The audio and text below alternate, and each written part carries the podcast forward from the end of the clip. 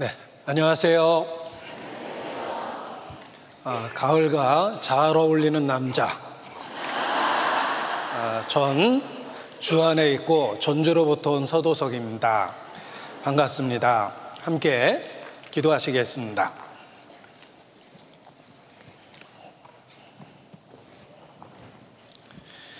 사랑과 은혜가 많으신 거룩하신 한, 아버지 하나님, 존재조차도 없었던 저희를 주의 능력으로 만드시고 또 우리 영혼을 사랑하시고 오늘까지 함께 해주시고 인도해 주시는 것 주님께 감사와 찬양을 드립니다. 한 영혼을 천하보다 더 소중히 여기시는 그 사랑으로 이 모든 시간 주관해 주시고 주의 진리의 말씀으로만 가르쳐 주시기를 주님께 더욱 간절히 기도합니다. 우리 각 사람의 마음을 열어주시고 성령의 감동 감화하심으로 주관해 주시며 주의 진리로 변화시켜 주시기를 주님께 강구합니다. 우리의 연약함을 고백하고 오직 무에서 유를 창조하신 그 능력과 죽은 자를 살리신 그 은혜를 사모하고 기다립니다. 햇빛으로 만물을 비춰주시듯이 주의 진리의 빛을 우리 각 사람에게 비추어 주시고 말씀을 통해서 우리 모두를 주께로 이끌어 주시기를 주님께 간구합니다. 반드시 영혼의 문제를 해결하고 하나님과 올바른 관계를 갖고 소망 가운데 살 수 있도록 주님 우리 각 사람을 붙잡아 주시고 변화시켜 주시기를 더욱 간절히 기도합니다. 주께 모든 것을 의지합니다. 주관하시며 하나님의 영광만을 나타내 주시고 오직 주의 진리만 함께 나눌 수 있도록 주관하여 주시옵소서 주께 의지합니다. 고마우신 우리 구주 예수님 이름으로 기도합니다. 아멘. 네, 성경 요한복음 1장 1절 말씀을 찾겠습니다. 신약 성경 요한복음 1장 1절입니다.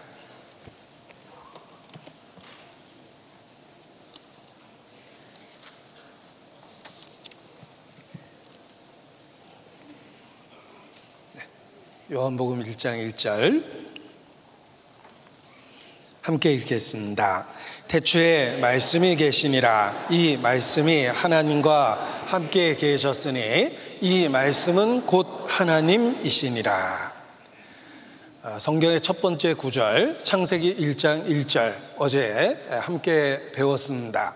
태초에 하나님이 천지를 창조하시니라. 첫 구절은 하나님의 존재와 그 하나님께서 천지를 창조하셨다는 사실을 우리에게 선포하고 알려주십니다. 하나님의 알려주시고자 했던 첫 번째 진리는 하나님의 존재 그리고 천지 창조의 사실입니다. 천지를 지으신 창조주 그 하나님께서 자기 자신을 인류에게 말씀이라는 방법으로 나타내셨습니다. 그래서 이 말씀은 곧 하나님이시니라 라고 선포되어 있는 것입니다. 천지를 지은 창조주 그 하나님께서 자기 자신을 말씀으로 계시하셨고 이 말씀을 통해서 하나님을 올바로 알고 믿을 수 있는 것입니다. 이 말씀은 곧 하나님이시니라. 하나님 계시는지 안 계시는지 잘 모르겠다라는 표현은 한마디로 하나님 말씀에 대한 지식이 없다라는 것입니다. 또 하나님은 계시는 것 같은데 나에 대해서 무엇을 원하는지 내가 어떻게 살기를 원하는지 잘 모르겠다라는 것도 역시 말씀을 잘 모른다는 뜻입니다. 왜냐하면 이 말씀이 곧 하나님이시기 때문에 그렇습니다. 우리는 말씀을 통해서 하나님의 살아 계심을 분명하게 알 수 있고 그 하나님께서 우리 각 사람에게 무엇을 원하는지 그의 뜻을 또한 말씀을 통해 발견할 수 있습니다. 어떤 분이 교회를 다니면서 어, 질문하기를 하나님이 정말 계시는지 잘 모르겠다. 교회는 다니고 있지만 하나님이 계시는지 정말 모르겠다라는 질문을 어, 목사님에게 했습니다. 그때 목사님이 지혜롭게 답변을 하셨는데 하나님이 계시다는 증거가 바로 당신 손 안에 들려 있는 그 성경에 있습니다. 이렇게 대답을 했습니다. 그렇습니다. 성경을 통해서 하나님이 계시다는 증거를 볼 수 있고 확인할 수 있습니다. 그리고 하나님의 뜻이 무엇인지 내게 무엇을 원하는지도 성경을 통해서 알 수 있습니다. 그래서 성경에 답이 있다. 이렇게 선언할 수 있습니다. 자, 성경은 하나님의 말씀이라고 일컬어집니다. 구약 성경에만 해도 하나님이 가라스테라는 말이 수천 번 반복되고 있습니다. 3,800번 정도 구약 성경에만 하나님이 말씀하셨다는 직접 간접적인 표현이 나옵니다. 우리는 그 성경을 통해서 예, 하나님의 존재도 알 수 있고 하나님의 뜻도 알 수 있는 것입니다.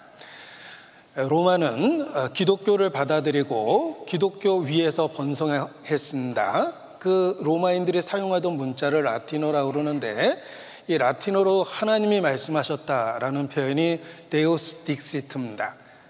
이 성경에는 하나님이 말씀하셨다라는 표현이 수없이 반복되고 있습니다. 하나님이 가라스되 하나님의 말씀이라고 주장하고 있는데 단지 주장할 뿐만 아니라 하나님의 말씀이라는 증거를 담고 있다는 것입니다. 자, 책은 책을 쓴 사람의 인격과 지적인 수준을 그대로 반영합니다. 서점에 가셔서 어떤 책이든지 무작위로 한 권을 꺼내서 읽어보면 내가 글을 쓴 저자는 만나본 적이 없지만 몇 페이지 읽다 보면은 그 사람의 생각과 인격을 알 수 있습니다. 글, 그 사람이 쓴 글 속에 그 사람의 지적 수준과 인격이 담겨 있기 때문에 그렇습니다. 혹 대학 교수의 책을 읽었다면 몇 페이지 읽어보면 야, 이 사람 공부 많이 했구나. 연구 참 많이 했구나. 라는 것을 알 수 있습니다. 혹 어린아이의 책을 읽었다면 역시 몇 페이지 읽다 보면 이거 유치하다. 애들이 쓴 것 같다. 라는 것도 알 수 있을 것입니다.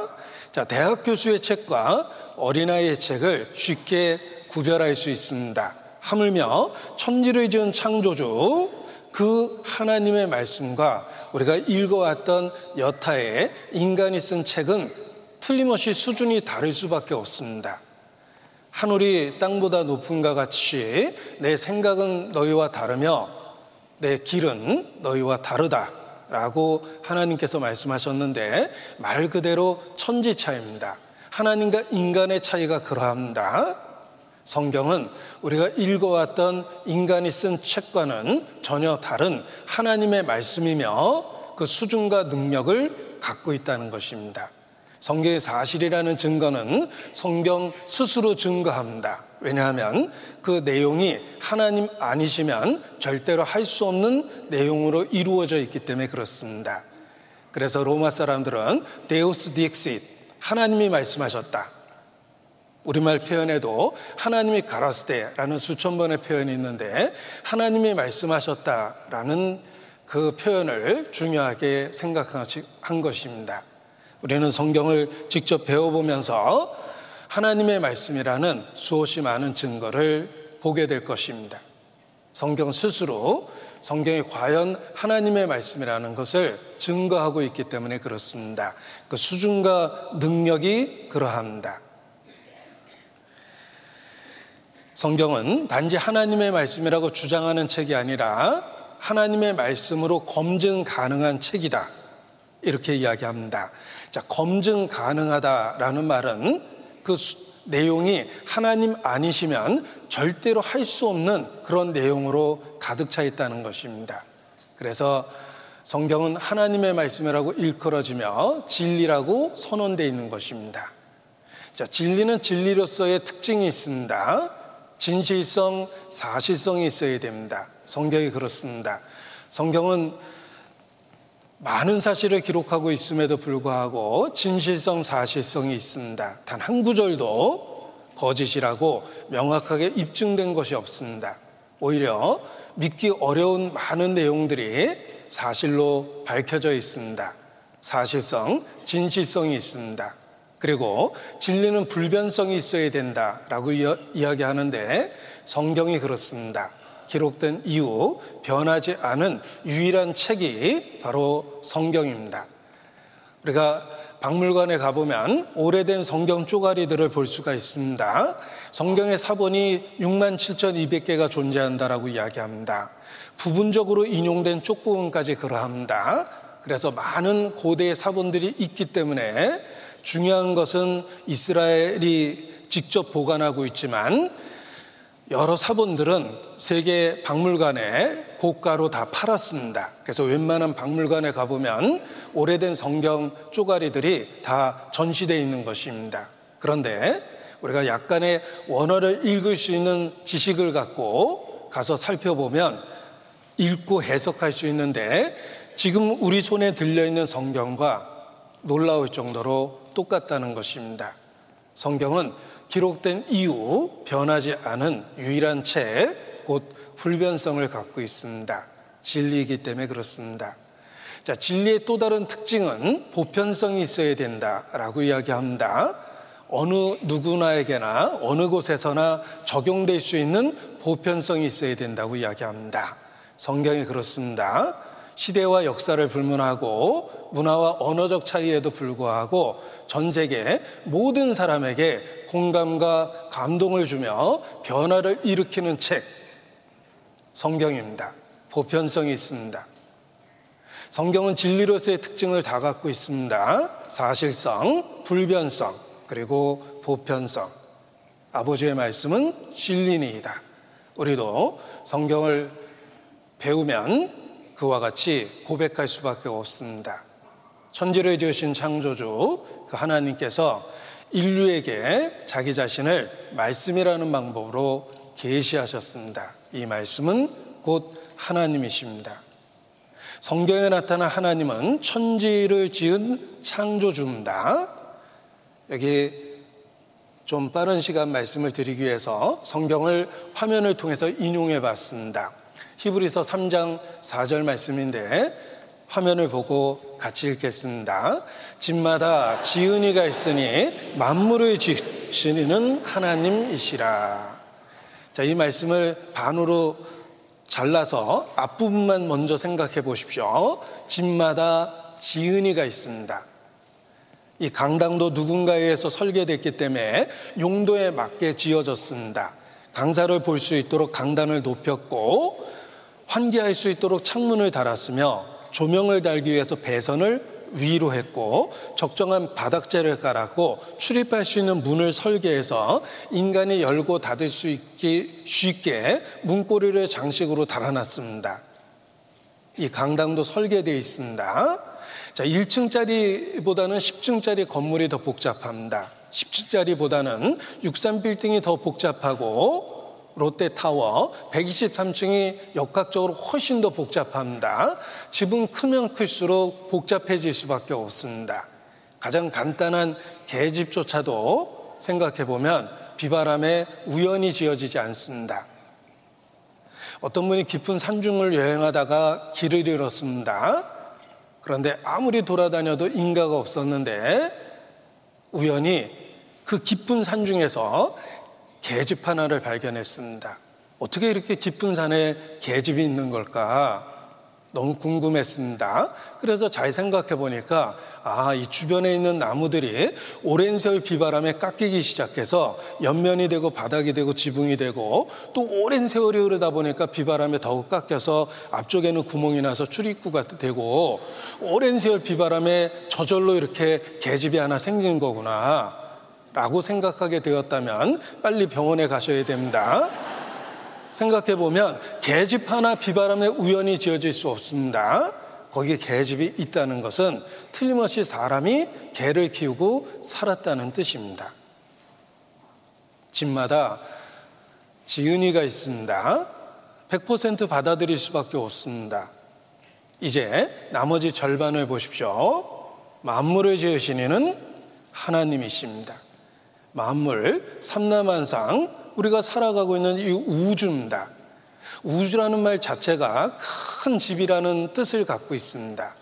우리 천자문 배울 때 하늘천다제 거무련 누르왕 집우 집주 우주라는 말이 천자문의 앞부분에 나오는 어, 표현입니다. 큰 집이란 뜻입니다. 작은 집도 우연이 아닙니다. 우리가 살고 있는 이 우주도 마찬가지입니다. 우주는 놀라울 정도로 설계되었습니다. 결코 우연일 수 없는 설계된 세계입니다. 우리가 그 설계된 세계에 살고 있습니다. 우주는 믿을 수 없을 정도로 복잡하고 질서 정연하며 수학적으로 정밀합니다. 우주를 살펴보면 질서와 법칙이 있고 적절한 에너지의 조화가 있으며 복잡한 물리적 상수가 있습니다. 지금까지 밝혀진 것만 해도 지구에 사람이 살 수 있는 절대적 조건은 20만 가지 이상의 규칙이 맞아 들어가서 인간이 생존할 수 있는 조건이 만들어졌다. 이렇게 이야기합니다. 결코 우연일 수 없는 정밀하게 설계된 세계, 이것이 우리가 살아가고 있는 지구, 그리고 우리를 둘러싸고 있는 대우주입니다. 너희는 눈을 높이 들어 누가 이 모든 것을 창조했나 보라. 한 번쯤 하늘을 보고 생각해 보십시오. 결코 우연일 수 없는 설계된 세계입니다. 집마다 지은이가 있으니 만물을 지으신 이는 하나님이십니다. 앞부분을 100% 받아들일 수 있다면 뒷부분은 저절로 받아들일 수밖에 없습니다. 우리가 살고 있는 이 세상은 그 어떤 집보다도 놀라울 정도로 정교하게 설계된 세계이기 때문에 그렇습니다. 꽃 한 송이, 풀 한 포기 살펴보아도 결코 우연일 수 없는 설계된 세계입니다. 만물을 지으신 이는 하나님이십니다. 창세로부터 그의 보이지 않는 신성과 능력이 그 만드신 만물에 분명히 보여 알게 되나니 그러므로 저희가 핑계치 못할지니라. 핑계할 수 없습니다.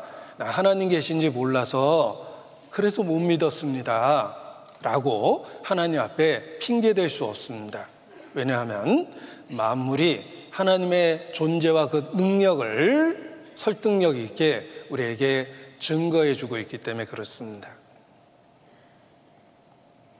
하나님을 알 수 있는 책은 두 권이다. 하나는 성경이며 또 하나는 대자연이다. 갈릴레오 갈릴레가 처음으로 했던 말인데 교회 역사 속에서 수없이 재인용되었습니다. 우리는 하나님이 계시다는 증거 속에서 살고 있는 것입니다. 계절의 변화도 그렇습니다. 놀라울 정도로 정확하게 찾아오고 있습니다. 한겨울 모든 것이 끝났다고 생각했는데 따뜻한 봄 기운에 싹이 나고 꽃이 피기 시작합니다. 봄이 오고 여름이 옵니다. 우리는 어떤 규칙 속에서 생명 활동을 하고 있는데 그 규칙들을 살펴보면 놀라울 정도로 정밀하게 설계된 규칙들입니다. 그래서 과학자들은 20만 가지 이상의 규칙에 맞아서 생명이 살아가고 있다. 이렇게 이야기합니다. 20만 가지 규칙과 법칙이 정교하게 조정돼서 지구에 생명이 사는 것이다.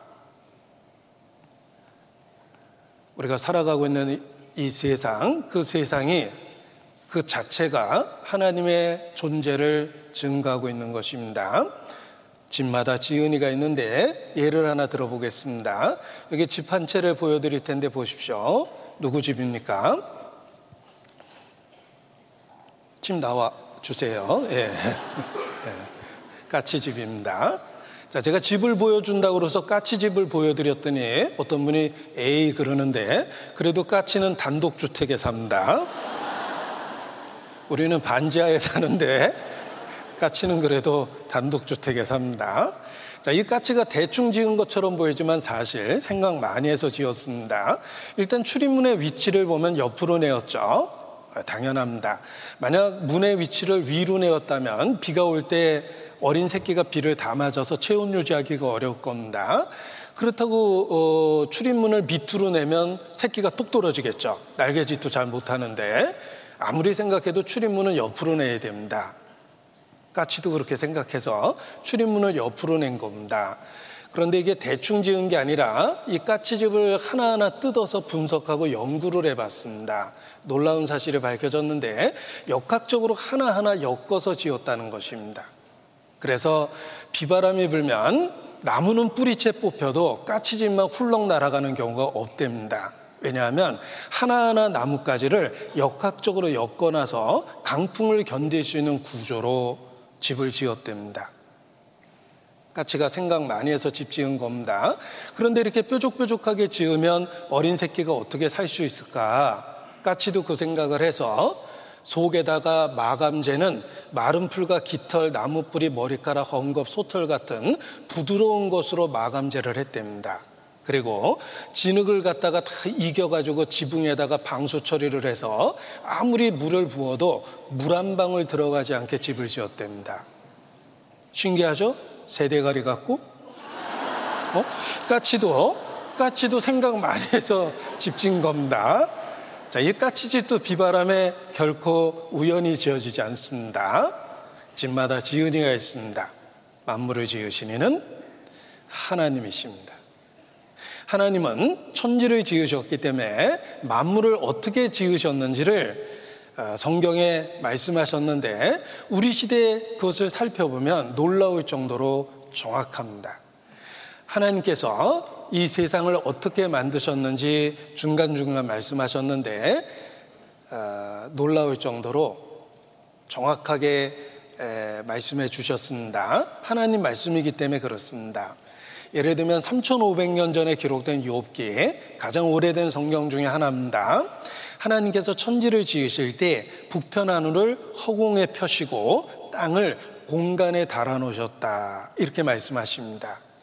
땅을 공간에 달아 놓으셨다라고 표현되어 있는데 여기 어, 영어 성경에 보면 He 창조주입니다. hang the earth upon nothing. 지구를 아무것도 없는 허공 가운데 매달아 놨답니다. 그런데 우리가 살고 있는 지구가 정말 허공 가운데 둥실 떠 있습니다. 땅을 공간에 달아 놓으신 거예요. 아무것도 없는 허공 가운데 떠 있습니다. 옛날 사람들은 지구가 이렇게 생긴 줄 알았어요. 네모났고 바다 끝까지 가면 뚝 떨어진다고 생각했습니다. 불과 500여 년 전까지만 해도 지구가 네모났다고 생각했기 때문에 1492년 콜럼버스가 아메리카 대륙을 발견했을 때 거기가 인도인 줄 알고 원주민들을 인디언이라고 인도 사람이라고 불렀던 겁니다. 불과 500여 년 전까지만 해도 지구가 이렇게 생긴 줄 알았어요. 이 힌두인들은 거대한 코끼리들이 받치고 있다고 생각했고, 뭐 어, 메소포타미아 사람들도 지구가 네모나며 이쪽 구멍에서 태양이 나와서 반대쪽 구멍으로 뚝 떨어진다고 생각했습니다. 이집트 사람들이 생각한 지구도 별반 차이가 없습니다. 그런데 성경에는 지구가 허공 가운데 달렸고 더 놀라운 것은 둥글다라고 분명하게 기록되어 있습니다. 그래서 이사야서 40장 22절에 보면 그가 땅 위 궁창 위에 앉았다라고 표현하셨는데 이것이 또 다른 번역에 보면 원형 위에 지구, 원형 위, 원형의 지구 위에 앉았다라고 이렇게 번역되며 영어 성경에도 circle of the earth 지구를 표현할 때 circle, around, compass라는 둥글다라는 단어를 씁니다. 성경은 수천 년 전부터 지구가 둥글다라고 표현했습니다. 그리고 허공 가운데 달려 있다고 말씀하십니다. 이렇게 말씀하실 수 있는 분은 창조주, 만드신 하나님 뿐이십니다. 성경은 하나님의 말씀이기 때문에 이렇게 정확하게 표현할 수 있었던 것입니다. 자, 제가 이 물이 담겨 있는 컵에 안수 기도를 했습니다. 그리고 손을 뗐는데 컵이 공중에 떴어요. 다시 한번 안수 기도하고 뒤집었는데 물이 안 떨어집니다. 그리고 또 다른 기도를 하니까 그 상태에서 물이 담겨 있는 컵이 거꾸로 된 상태에서 이 강당을 빙글빙글 돌기 시작했습니다. 기적이죠. 틀림없이 방송국에서 달려올 겁니다. 그것이 알고 싶다. 뭐 그런데 말입니다. 이러면서 설명을 해보려고 할 겁니다. 자, 컵 하나가 공중에 떠서 돌아도 기적입니다. 이 거대한 지구가 물 한 방울 떨어뜨리지 않고 태양을 중심으로 우주를 달려가고 있습니다. 시속 10만 8,700km, 총알보다 더 빠른 속도입니다. 물 한 방울 떨어뜨리지 않죠? 기적입니다. 자, 하나님은 이 지구를 허공 가운데 달아놓으셨다고 말씀하십니다. 그리고 그 앞에 있는 구절은 더 놀랍습니다. 3500년 전 성경이라고 말씀을 드렸습니다. 그는 북편 하늘을 허공에 펴셨다. 북쪽 하늘에 빈 공간이 있다라고 말씀을 하셨습니다. 영어 번역은 더 명확합니다. He stretched out the north of the empty place. empty place는 빈 공간입니다. 북편 하늘에 empty place, 빈 공간을 펼쳐 놓으셨답니다. 그런데 우리가 북편 하늘을 보니까 별이 잔뜩 있는데 무슨 빈 공간이 있냐? 그런데 북두칠성 북, 그 북두칠성 뒤편을 볼 수 있는 고성능 만안경이 발명이 됐습니다.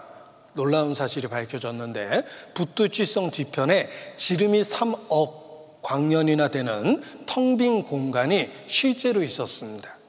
그래서 어떤 분은 지옥과 천국이 뭐 거기 있냐 이렇게 생각하는 분도 있습니다.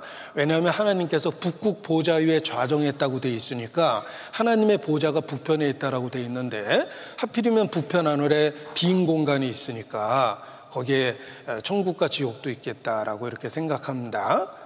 자, 그러나 사실인지 아닌지 알 수는 없지만 분명한 것은 북편 하늘에 설명할 수 없는 빈 공간이 실제로 있다는 것입니다. 하나님은 북편 하늘에 허공을 만드셨습니다. 그래서 우리 시대 그것도 밝혀졌습니다. 자, 우주에 불가사의한 공간이 있다. 미국의 3대 천문대에서 관측 결과 밝혀져 북두칠성뒤 지름 3억 광년이나 되는 별도 별로 없는 텅 빈 공간이 실제로 있었어요. 3억 광년이면 굉장히 큰 공간입니다. 거대한 우주에 있는 구멍이 지금까지의 이론을 부인하기 시작했다. 거대한 우주에 있는 구멍이 지금까지의 이론들을 시험하고 있다. 북편 하늘에 설명할 수 없는 빈 공간이 실제로 있었던 것입니다. 그리고 하나님께서 이러시기를 지면은 식물을 내나 지하는 불로 뒤집는 것 같이 만드셨다고 그랬는데 겉표면에서는 식물이 자라지만 지구 속은 거대한 불구덩이입니다. 만드신 하나님만 쓸 수 있는 표현입니다. 지하는 불로 뒤집는 것 같다라고 표현하셨는데 이것을 어, 영어 번역으로 바꿔보면 as for the earth 지구에 대해서는 from it 그것으로부터 comes bread 식물이 나오고 but underneath 그 아래에는 it is turned up as by fire turn up as by fire라고 되어 있는데 보십시오 이것이 turn입니다 turn turn turn up이 무엇입니까? 턴업은 이것이 턴업입니다. 돌고 있죠? 턴업 되고 있습니다. 지구 속이 불로 이렇게 되고 있대요. 그런데 지구 속을 들여다보면 내핵과 외핵과 멘틀과 지각으로 이루어져 있는데 내핵이 모타처럼 돌고 있습니다. 이 내핵이 모타처럼 돌다 보니까 이런 모양으로 돌게 됩니다. 그래서 지구에 자기장이 생기는 거예요. 지구에 자기장이 있고 남극과 북극으로 구별되며 태양의 유해한 광선을 차단시켜 주죠.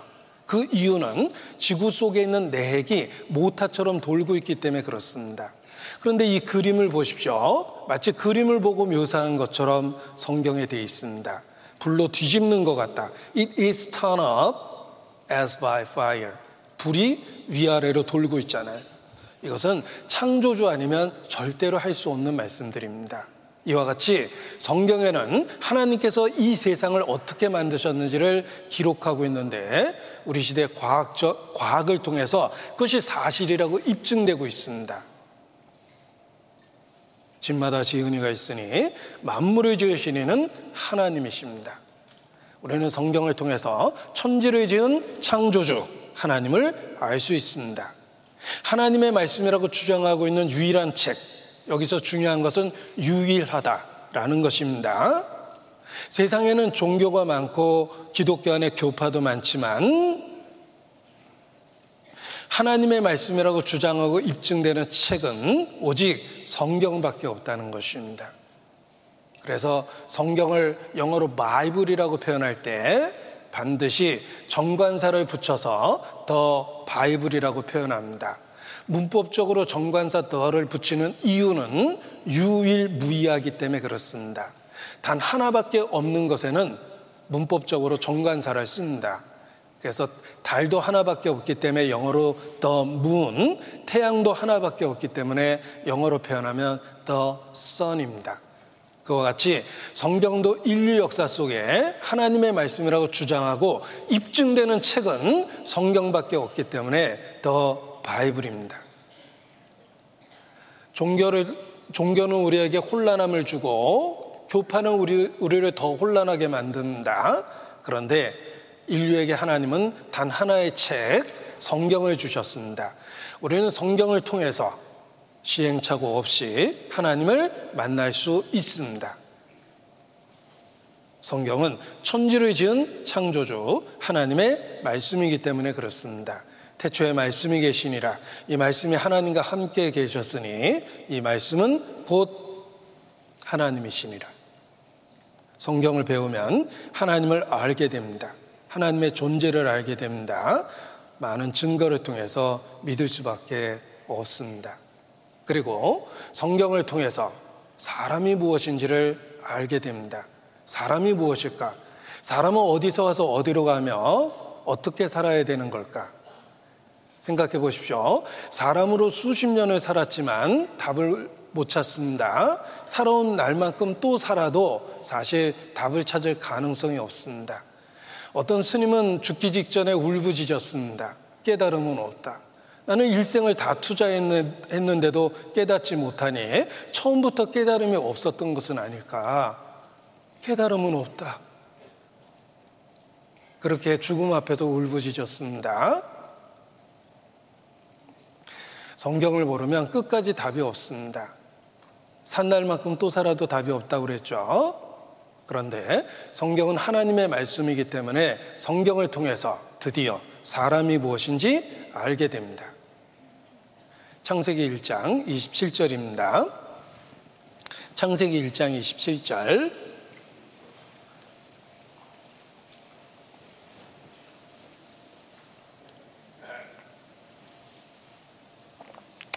같이 읽죠.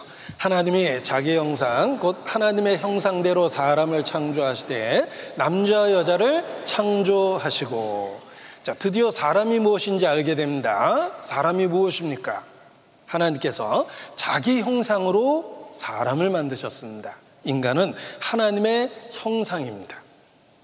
자, 여기 장갑이 있다고 생각해 보십시오. 이 장갑은 손의 형상입니다. 장갑은 손을 위해서 만들었습니다. 만일 손이 없어지면 장갑은 존재 목적이 없어지는 겁니다. 장갑이 손을 만날 때 비로소 자신의 존재 의미와 목적을 갖게 됩니다. 왜냐하면 장갑은 손의 형상이며 손을 위해서 만들었기 때문에 그렇습니다. 그와 같이 인간은 하나님의 형상입니다. 하나님을 위하여 지음받았습니다. 하나님을 알 때 비로소 사람이 무엇인지를 알게 되는 것입니다. 주여 사람이 무엇이 간데 주께서 저를 생각하시며 인자가 무엇이 간데 주께서 저를 권고하시나이까 사람이 무엇입니까? 혼자 아무리 생각해도 답이 없습니다. 인간은 피조물이기 때문에 스스로 답을 찾지 못합니다. 하나님은 창조주입니다. 하나님을 알 때 비로소 인간에 대한 답이 생기는 겁니다. 사람이 무엇입니까? 하나님이 자기 형상대로 사람을 지으셨습니다. 따라서 하나님을 알면 사람이 무엇인지 비로소 알게 됩니다. 우리는 말씀을 통해서 이 하나님을 알게 됩니다. 말씀은 하나님이 자기 자신을 계시한 거예요. 드러내 보여준 겁니다. 말씀에 나타난 하나님은 어떤 하나님입니까? 제가 정리해 봤습니다. 성경에 나타난 하나님은 영이십니다. 우리와 존재하는 방식이 다릅니다. 그는 볼 수도 없고 보이지도 않습니다. 그가 내 앞으로 행하시나 내가 알지 못하였고 그가 내 뒤로 행하시나 내가 깨닫지 못하는도다. 하나님은 영이시기 때문에 그렇습니다. 하나님이 천지를 지으실 때 보이는 것들과 보이지 않는 것들을 구별해 지으셨습니다. 보이는 것은 나타난 것으로 말미암아 된 것이 아니니라. 보이지 않는 세계가 보이는 세계를 지탱하고 있다는 것입니다. 하나님은 보이지 않는 것들을 만드셨고 하나님 자신도 보이지 않습니다. 영이시기 때문에 그렇습니다. 하나님은 천지에 충만하십니다. 만유보다 크십니다. 이 거대한 우주보다도 크신 분입니다. 그 거대한 우주에 모래처럼 많은 별이 있고 우리는 그 모래 같은 지구에 바이러스처럼 붙어 있는 존재입니다. 우리의 눈에 하나님이 보이지 않는 게 당연합니다. 하나님은 영이십니다. 그리고 성경에 있는 하나님은 빛이십니다. 빛이라는 말은 의롭고 거룩하다는 뜻입니다. 우리말로는 진선미성의 존재입니다. 하나님은 빛이시며 어둠이 없으십니다. 그는 진선미성의 존재입니다. 참되고 착하고 거룩하고 아름답습니다. 진선미성의 존재예요. 그리고 그 하나님은 또한 사랑이다. 이렇게 선포되고 있습니다. 하나님은 사랑이십니다. 교회 다니는 사람의 가장 중요하게 여기는 진리가 바로 하나님은 사랑이시라라는 진리입니다. 그래서 우리 교회 다니는 분들이 티셔츠 만들어 입으면 가장 많이 쓰는 성경 구절은 하나님은 사랑이시라. 하나님은 당신을 사랑하십니다. 이런 표현들 많이 씁니다. 그래서 영어로 God is love. 하나님은 사랑이라 이렇게 많이 쓰는 겁니다. 교회 안 다니는 분들이 티셔츠 입을 때는 뭐 터치미, 키스미 이렇게 써놓는데 뭐 어떻게 달라는 건지 잘 모르겠지만 아무튼 그렇습니다. 자, 성경에 나타난 하나님이십니다. 여기 성경 구절을 보여드리겠습니다. 정리해 봤는데, 어, 말씀에 계시된 하나님은 영, 영이시며 빛이시며 사랑이십니다. 하나님은 영이시니 예배하는 자가 신령과 진정으로 예배할지니라. 하나님은 빛이라 그에게는 어둠이 조금도 없으시니라. 하나님은 사, 랑이시라 하나님이 우리를 사랑하시는 사랑을 우리가 알고 믿었노니 하나님은 사랑이시라. 자, 성경에 나타난 하나님을 알게 되면 사람이 무엇인지 알게 됩니다. 드디어 사람이 무엇인지 알게 됩니다. 보십시오. 인간은 육체가 전부가 아닙니다. 이 속에 영혼이 있습니다. 컴퓨터는 하드웨어가 있고 보이지 않는 소프트웨어가 있는데 누가 제 컴퓨터를 가져가고 똑같은 것을 사놔도 제 것이 아니라는 걸 제가 금방 압니다. 왜냐하면 안에 들어있는 소프트웨어는 제가 오랫동안 쓰면서 필요한 것들로 다 바꿔놨기 때문에 그렇습니다. 안에 들어있는 내용물이 다르다는 거예요. 컴퓨터는 하드웨어, 소프트웨어가 있죠. 사람은 육체라는 하드웨어가 있고 이 속에 더 귀한 영혼이라는 소프트웨어가 있는 거예요. 그렇게 자꾸 졸면 혼내줍니다. 요 졸면 혼내줍니다의 혼이라는 게 영혼이 있다는 뜻이에요. 아까 말씀 들으면서 넉나간 표정 짓고 계신 분이 계시는데 그 넉이라는 표현도 영혼이 있다는 뜻이죠. 이 사람에겐 영혼이 있는 거예요. 이 육체가 나의 전부는 아닙니다. 여러분 성경이 전 세계 모든 사람에게 감동을 주는 이유는 영혼을 위한 말씀이기 때문에 그렇습니다. 모든 사람은 영혼이라는 소프트웨어가 있기 때문에 그렇습니다. 자, 우리의 육체는 해부학적으로 구조가 똑같습니다. 그래서 한국의 의사가 아프리카 가서도 수술을 할 수가 있습니다. 해부학적인 구조가 똑같습니다.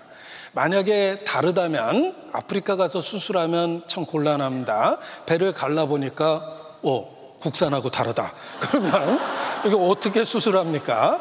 그런데 아프리카 사람이나 어느 나라 사람이나 해부학 구조가 똑같으니까 한국의 의사가 아프리카 가서 수술할 수 있는 겁니다. 자, 사람이라면 어느 곳에 있든지 해부학 구조가 똑같듯이 사람이라면 영혼이 다 있습니다. 성경은 영혼을 위한 말씀이기 때문에 어느 시대 누구나에게나 공감과 감동을 주는 특별한 책이 된 겁니다. 사람에게 영혼이 있습니다. 그리고 하나님은 빛이시며 인간은 진선미성을 추구하는 본능이 있습니다. 그걸 양심이라고 그래요. 이 양심은 하나님의 법이 마음에 쓰여진 겁니다. 하나님의 도덕적 속성을 인간도 그대로 갖고 있는 겁니다. 그래서 진선미성을 추구하는 마음이 있고 그것이 사람 마음에 쓰여진 하나님의 법, 곧 양심이다. 이렇게 되어 있습니다. 자, 양심을 영어로 표현하면 더욱 성경적입니다. 자, 양심을 영어로 뭐라 그럴까? 어떤 분은 양심 그러는데 아닙니다. 아닙니다. 양심을 영어로 conscience라 그럽니다. 근데 이 단어가 con이라는 말은 함께라는 뜻이며 여기 science라는 단어가 보이는데 과학이라는 뜻을 갖고 있지만 원래는 지식이라는 뜻에서 유래됐습니다. 양심이라는 단어는 함께 알고 있는 것. 이것이 양심입니다. 하나님의 법을 인간도 알고 있는 거예요. 하나님은 빛이시며 진선미성의 존재고 인간도 진선미성을 추구하는 본능이 있습니다. 그것이 바로 양심이라는 거예요. 그래서 여기 성경 구절 하나를 보여드릴 텐데 로마서 2장 14절입니다.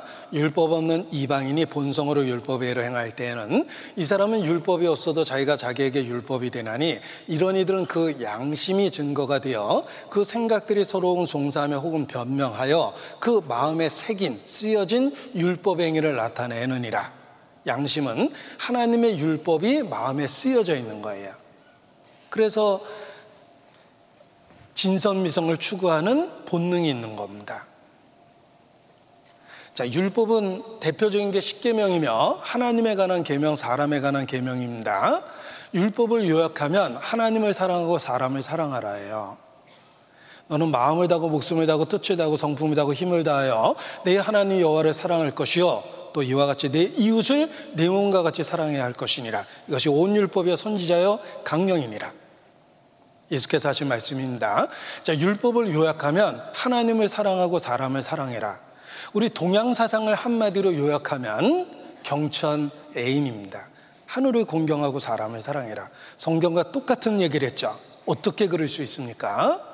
양심을 갖고 진리를 찾았기 때문에 그렇습니다. 공자님 말씀에 부모를 섬기는 효는 만 가지 행실의 근본이요 만 가지 가르침의 근본이라. 십계명이 그렇습니다. 살인죄, 간음죄보다 더 큰 죄는 부모를 거역하는 거예요. 공자님은 성경 안 읽어봤는데 성경하고 똑같은 얘기 하셨습니다.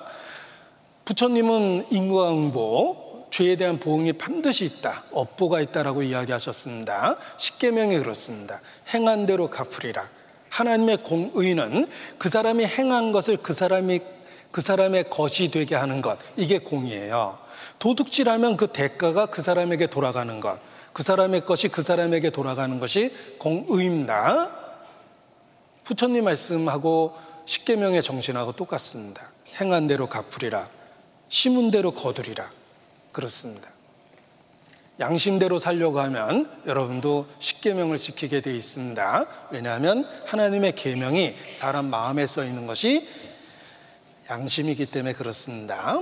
자, 하나님을 알게 되니까 사람이 무엇인지 드디어 보이기 시작하죠. 인간은 영적 존재고 도덕적인 책임 있는 존재입니다. 자신의 행위에 대해서 책임을 져야 될 도덕적 존재예요. 그리고 하나님은 인간을 사랑하십니다. 하나님은 인간의 위기와 고통과 슬픔에 대하여 유일하게 해결해 줄 수 있는 분입니다. 왜냐하면 우리를 사랑하시기 때문에 그렇습니다. 그리고 희망적인 것은 그 하나님께서 우리 각 사람에게서 결코 멀리 떠나 계시지 않다는 것입니다. 자, 사도행전 17장 1, 27절 이는 사람으로 하나님을 혹 더듬어 찾아 발견케 하려 하심이로되 그는 우리 각 사람에게서 멀리 떠나 계시지 아니하도다. 우리 각 사람에게서 여러분 각 사람에게서 멀리 떠나 계시지 않습니다. 왜냐하면 우리를 사랑하시기 때문에 그렇습니다. 부모가 아이를 사랑하면 늘 마음이 아이 곁에 가 있습니다. 그래서 부엌에서 일할 때에도 손은 설거지를 하고 있지만 마음은 안방에 놓여 있는 아이에게 가 있기 때문에 아이가 뒤척거리면 금방 눈치챕니다. 하물며 하나님의 사랑이 그러합니다. 하나님은 우리 각 사람에게서 멀리 떠나 계시지 않습니다. 어떤 분은 기도할 때 하나님이 멀리 있는 것처럼 기도하는 분들이 계십니다. 우리 저 기도원에 가면 막 소리치는 분들 계시잖아요. 쥐야! 저 옆 동네에 있는 것처럼 막 부릅니다. 그렇게 안 불러도 돼요. 가까이 계시기 때문에 그렇습니다. 하나님 사랑의 눈으로 너를 어느 때나 바라보시고 하나님 인자한 귀로서 언제나 너에게 기울이시니 어두움에 밝은 빛을 비춰주시고 너의 작은 신음에도 응답하시니 너는 어느 곳에 있든지 주를 향하고 주만 바라볼지라 너의 작은 신음에도 응답하시고 아이의 작은 신음에도 부모는 반응합니다. 하나님의 마음이 그렇습니다. 하나님은 우리를 사랑하시기 때문에 그렇습니다. 그래서 우리에게 희망이 있는 겁니다. 우리 가까이 계십니다. 우리의 고통에 응답하십니다. 내가 갖고 있는 문제와 슬픔을 그분만이 해결해 줄 수 있다는 것입니다. 제가 아주 비싼 가전제품을 샀는데 사자마자 망가졌습니다. 어, 이거 어떡하지? 만든 데 가서 고쳐달라고 그러면 됩니다. 어떤 분은 삼성 거를 LG 가서 고쳐달라고 떼쓰는데 그러면 안 됩니다. 만든 데 가서 고쳐달라고 그래야 되죠. 내가 갖고 있는 고통과 문제를 만드신 하나님만이 해결할 수 있다는 것입니다. 창조주기 때문에 그렇습니다. 하나님만이 우리의 문제에 응답하십니다. 우리 각 사람에게서 멀리 떠나 계시지 않습니다. 하나님만이 해결할 수 있는 거예요. 사람은 누구든지 세 가지 문제를 갖고 있다고 이야기합니다. 의미 없음. 열심히 살았지만 어느 날 문득 뒤돌아보면 자기 삶에 아무런 의미가 없습니다. 의미 없음에 대한 두려움이 있다. 그리고 두 번째는 언제 닥칠지 모르는 죄, 죽음, 네, 죽음에 대한 두려움이 있습니다. 그리고 세 번째는 사람은 열심히 살았는데 해서는 안 될 일을 한 시절 했던 기억이 있습니다. 예, 죄책에 대한 두려움이 있다 그래요. 모든 사람은 세 가지 근본적인 두려움을 갖고 있는데 의미 없음, 죽음, 그리고 죄책. 이러한 문제를 해결해 줄 수 있는 분은 창조주 하나님 한 분이십니다. 왜냐하면 하나님은 인간을 사랑하시기 때문에 그렇습니다. 하나님만이 해결해 줄 수 있습니다. 찬송의 가사입니다. 인생길 험하고 마음 지쳐 살아갈 용기 없어질 때 생각해 보면 그럴 때 참 많습니다. 살아갈 용기 없어질 때 내가 이렇게 스위치 돌려서 죽을 수 있었다면 살면서 아마도 여러 번 돌렸을 것 같아요. 인생길 험하고 마음 지쳐 살아갈 용기 없어질 때. 내가 그동안 지나왔던 길도 험난하지만 앞에 있는 길을 보면 더 캄캄합니다. 넘어야 될 산이 첩첩산중이에요. 우리는 늙고 병들게 돼 있습니다. 지금도 아프지만 앞으로 더 아플 거예요. 지금도 나이 들어가고 있지만 더 슬픈 거는 앞으로 더, 더 늙고 병들 겁니다. 우리 앞에 첩첩산중이 보이고 있는 겁니다. 자, 그런데 그러한 우리에게 그 찬송의 가사 다음에 답이 있습니다. 그러한 우리에게 찬송의 가사 속에 답이 있습니다. 자, 인생길 험하고 마음 지쳐 살아갈 용기 없어질 때 어둠에 앉아서 울지만 말고 예수님 품으로 나오시오. 창조주만이 우리를 사랑하시고 우리가 갖고 있는 문제와 고통과 슬픔에 대한 답이 있다는 거예요. 그래서 회개하고 구원을 받아야 되는 겁니다. 하나님하고 올바른 관계를 가질 때 우리의 근본적인 문제를 해결받을 수 있습니다. 성경에 답이 있습니다. 자, 창조주 하나님은 말씀으로 자기 자신을 나타내셨습니다. 우리는 성경을 통해 창조주를 알게 되며 또한 성경을 통해 사람이 무엇인지 또 어떻게 살아야 될지 그 답을 알게 되는 것입니다. 너희가 나를 찾고 찾으면 나를 만나리라 약속해 주셨습니다. 우리가 성경을 배우는 것은 하나님을 찾고 찾는 과정을 겪고 있는 겁니다. 그래서 어제 처음 들으실 때와 오늘 두 번째 들으실 때 더 하나님에 대해서 알게 되고 들으면 들을수록 더 확실해집니다. 의인의 길은 돋는 햇볕 같아서 점점 더 빛나서 원만한 광명에 이르는 것과 같다라고 말씀하십니다. 돋는 햇볕입니다. 처음엔 어두웠지만 점점 밝아집니다. 하나님께 가는 길이 그렇습니다. 그래서 마침내 원만한 광명에 이르게 됩니다. 인생에 대한 답을 갖게 되는 거예요. 구원의 확신을 갖게 됩니다. 자, 우리는 성경을 통해서 하나님을 알게 되고 비로소 사람이 무엇인지를 깨닫게 됩니다. 자, 그런데 아주 근본적인 질문을 다시 해보겠습니다. 솔직히 성경이 하나님의 말씀이라는 걸 내가 어떻게 하냐, 우리가 어떻게 아냐, 그런 근본적인 질문이 있습니다. 하나님의 말씀이라고 주장하고 있는데 그걸 우리가 사실인지 어떻게 아냐 이런 의문이 있습니다. 신명기 18장입니다. 보시겠습니다.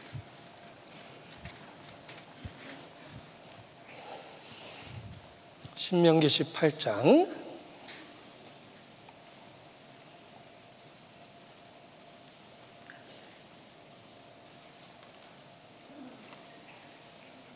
21절.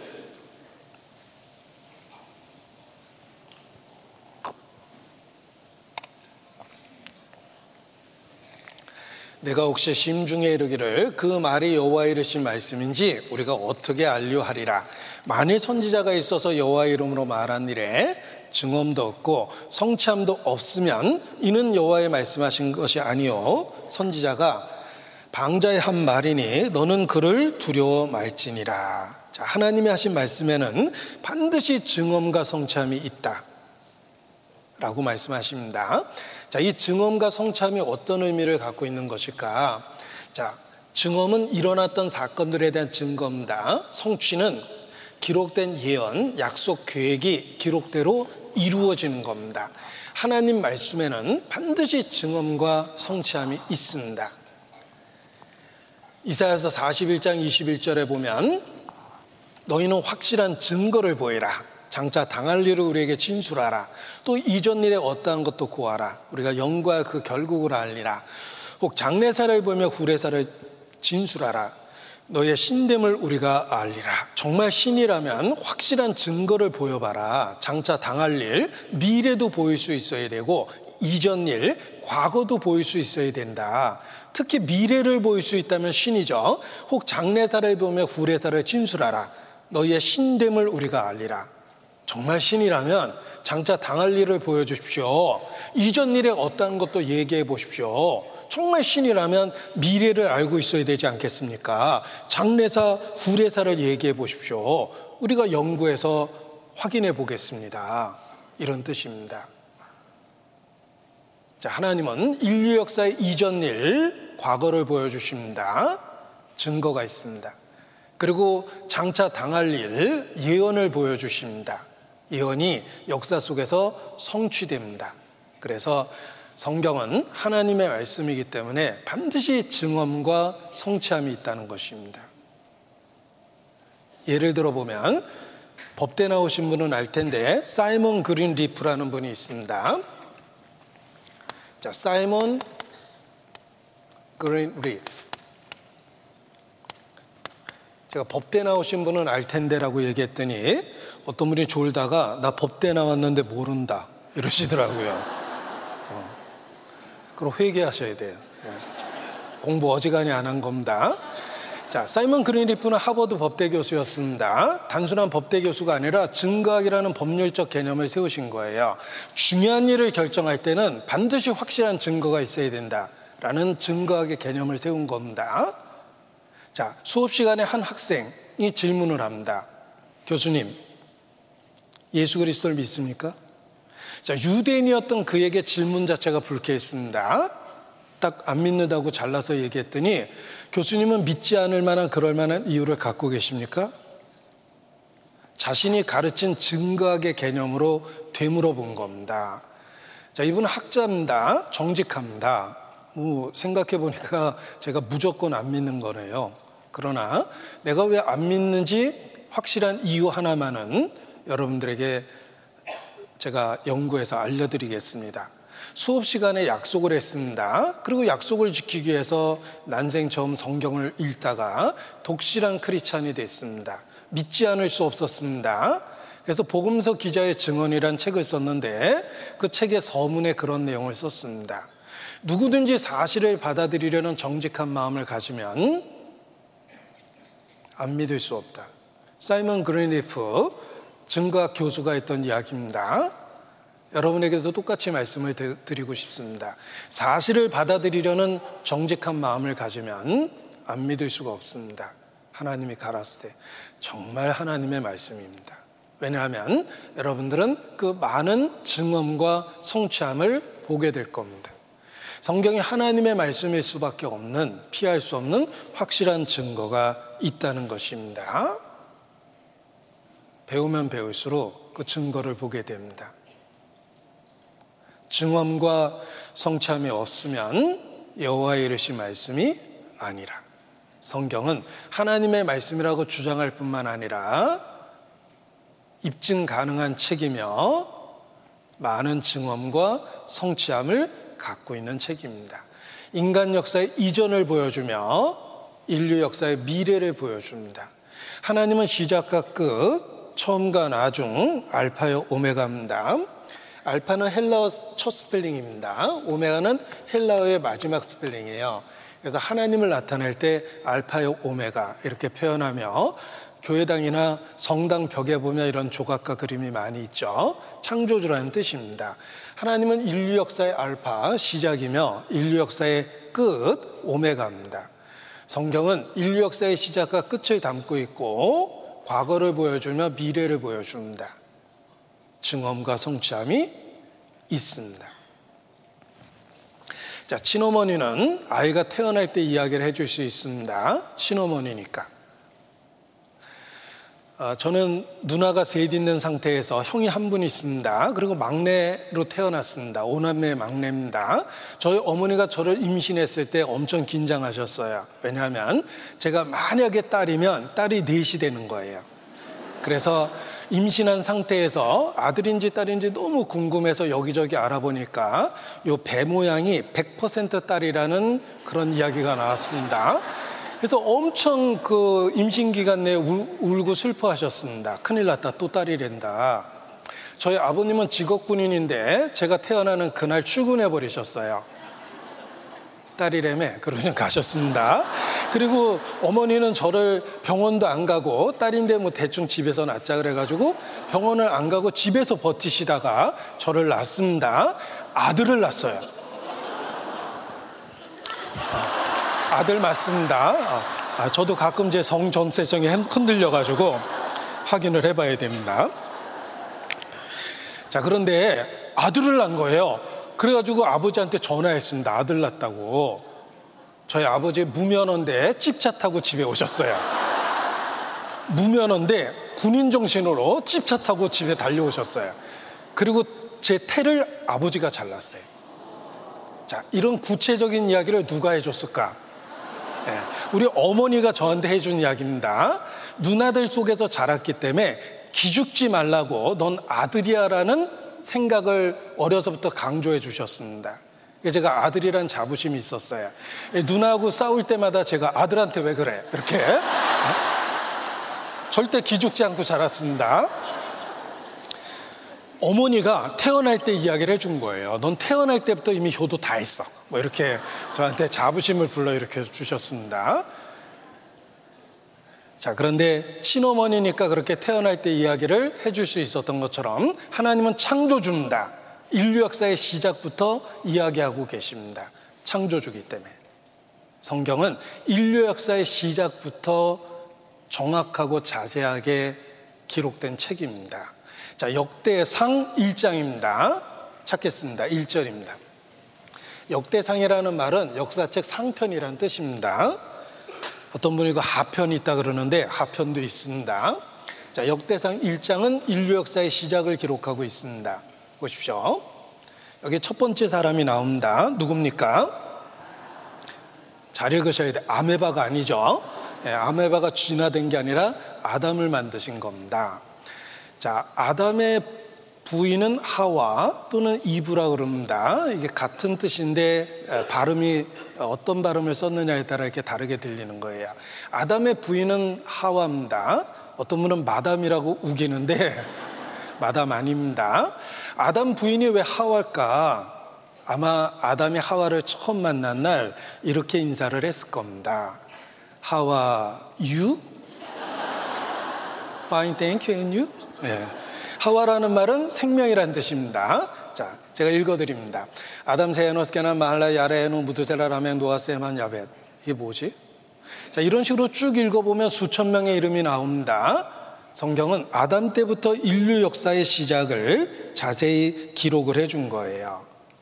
수천 명의 사람이 나오는데 그것을 다 세보면 2930명의 인명이 나오며 1551곳의 지명이 나온다라고 이야기합니다. 가장 많은 등장인물이 나오는 책, 성경입니다. 인류의 족보를 이야기해 주신 것입니다. 제가 가장 많은 등장인물이 나온다 그랬더니 어떤 분이 더 많이 나오는 책도 있어요. 뭔데요? 그랬더니 전화번호부 그러는데 졌다라고 그랬습니다. 아, 전화번호부 빼고 제일 많은 등장인물이 나옵니다. 수천 명의 족보가 기록되어 있죠. 예, 저는 달성서 씨 약봉 할아버지 도의공파 13대 손입니다. 양반집 자제입니다. 잘 모르시는 것 같은데.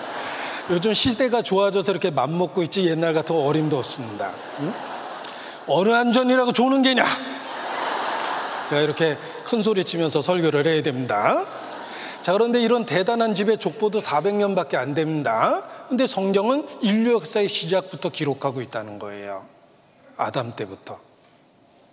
그래서 어, 성경을 족보 옆에다 꽂아 놓으면 드디어 완간이 된 거예요. 아담부터 시작하는 족보를 얻게 된 겁니다. 놀라운 것은 여기 기록된 수천 명의 사람들의 이름이 실제 고대 역사에 등장하고 고대 도시 이름, 고대 민족의 이름 속에 그대로 나타난다는 거예요. 예를 들면 알렉산드리아라는 도시는 알렉산더 대왕의 이름을 딴 겁니다. 콘스탄티노플이라는 도시의 이름은 콘스탄틴 대제 왕의 이름을 딴 겁니다. 성경에 있는 수천 명의 이름들이 고대 민족의 이름, 고대 도시의 이름에 등장하고 있다는 것은 성경의 역사성을 보여주는 겁니다. 성경은 꾸며낸 이야기가 아니라 실제 역사 현장에 있었던 이야기입니다. 고고학적으로 2만 5천 번의 발굴 작업이 있었다라고 넬슨 글룩이라는 저명한 고고학자는 말합니다. 단 한 번도 성경의 기록과 어긋난 적이 없습니다. 성경은 고고학적으로 정확한 기록을 담고 있습니다.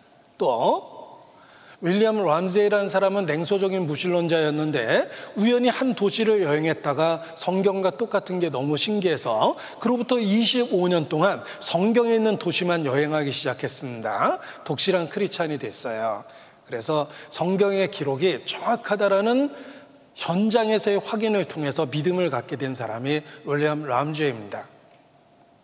성경은 고고학적으로 정확한 책입니다. 대형 박물관 관장 생활을 가장 오래 했던 프레드릭 캐너는 회고록을 쓰면서 자신은 유물 속에서 평생을 보냈는데 대형 박물관에 전시되어 있는 유물 3분의 1은 성경의 역사와 직접적으로 관련이 있다. 난 단 하나도 성경과 다른 유물을 본 적이 없다. 라고 이렇게 이야기합니다. 성경은 고고학적으로 사실입니다. 우리의 과거를 가장 정확하게 보여주고 있는 유일한 책입니다.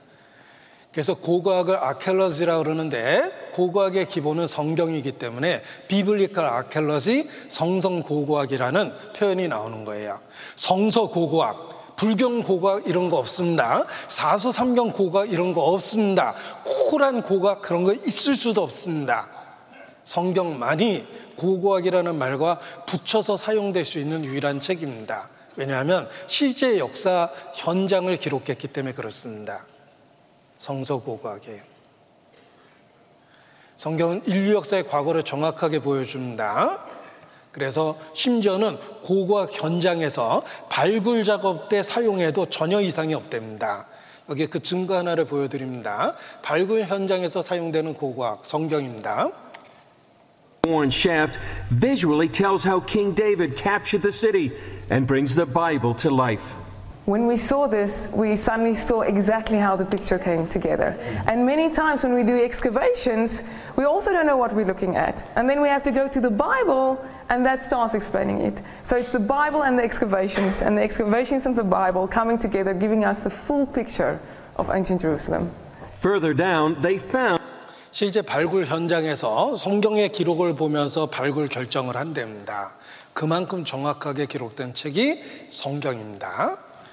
역대상 1장 19절의 말씀도 놀랐습니다. 역대상 1장 19절. 1장 19절.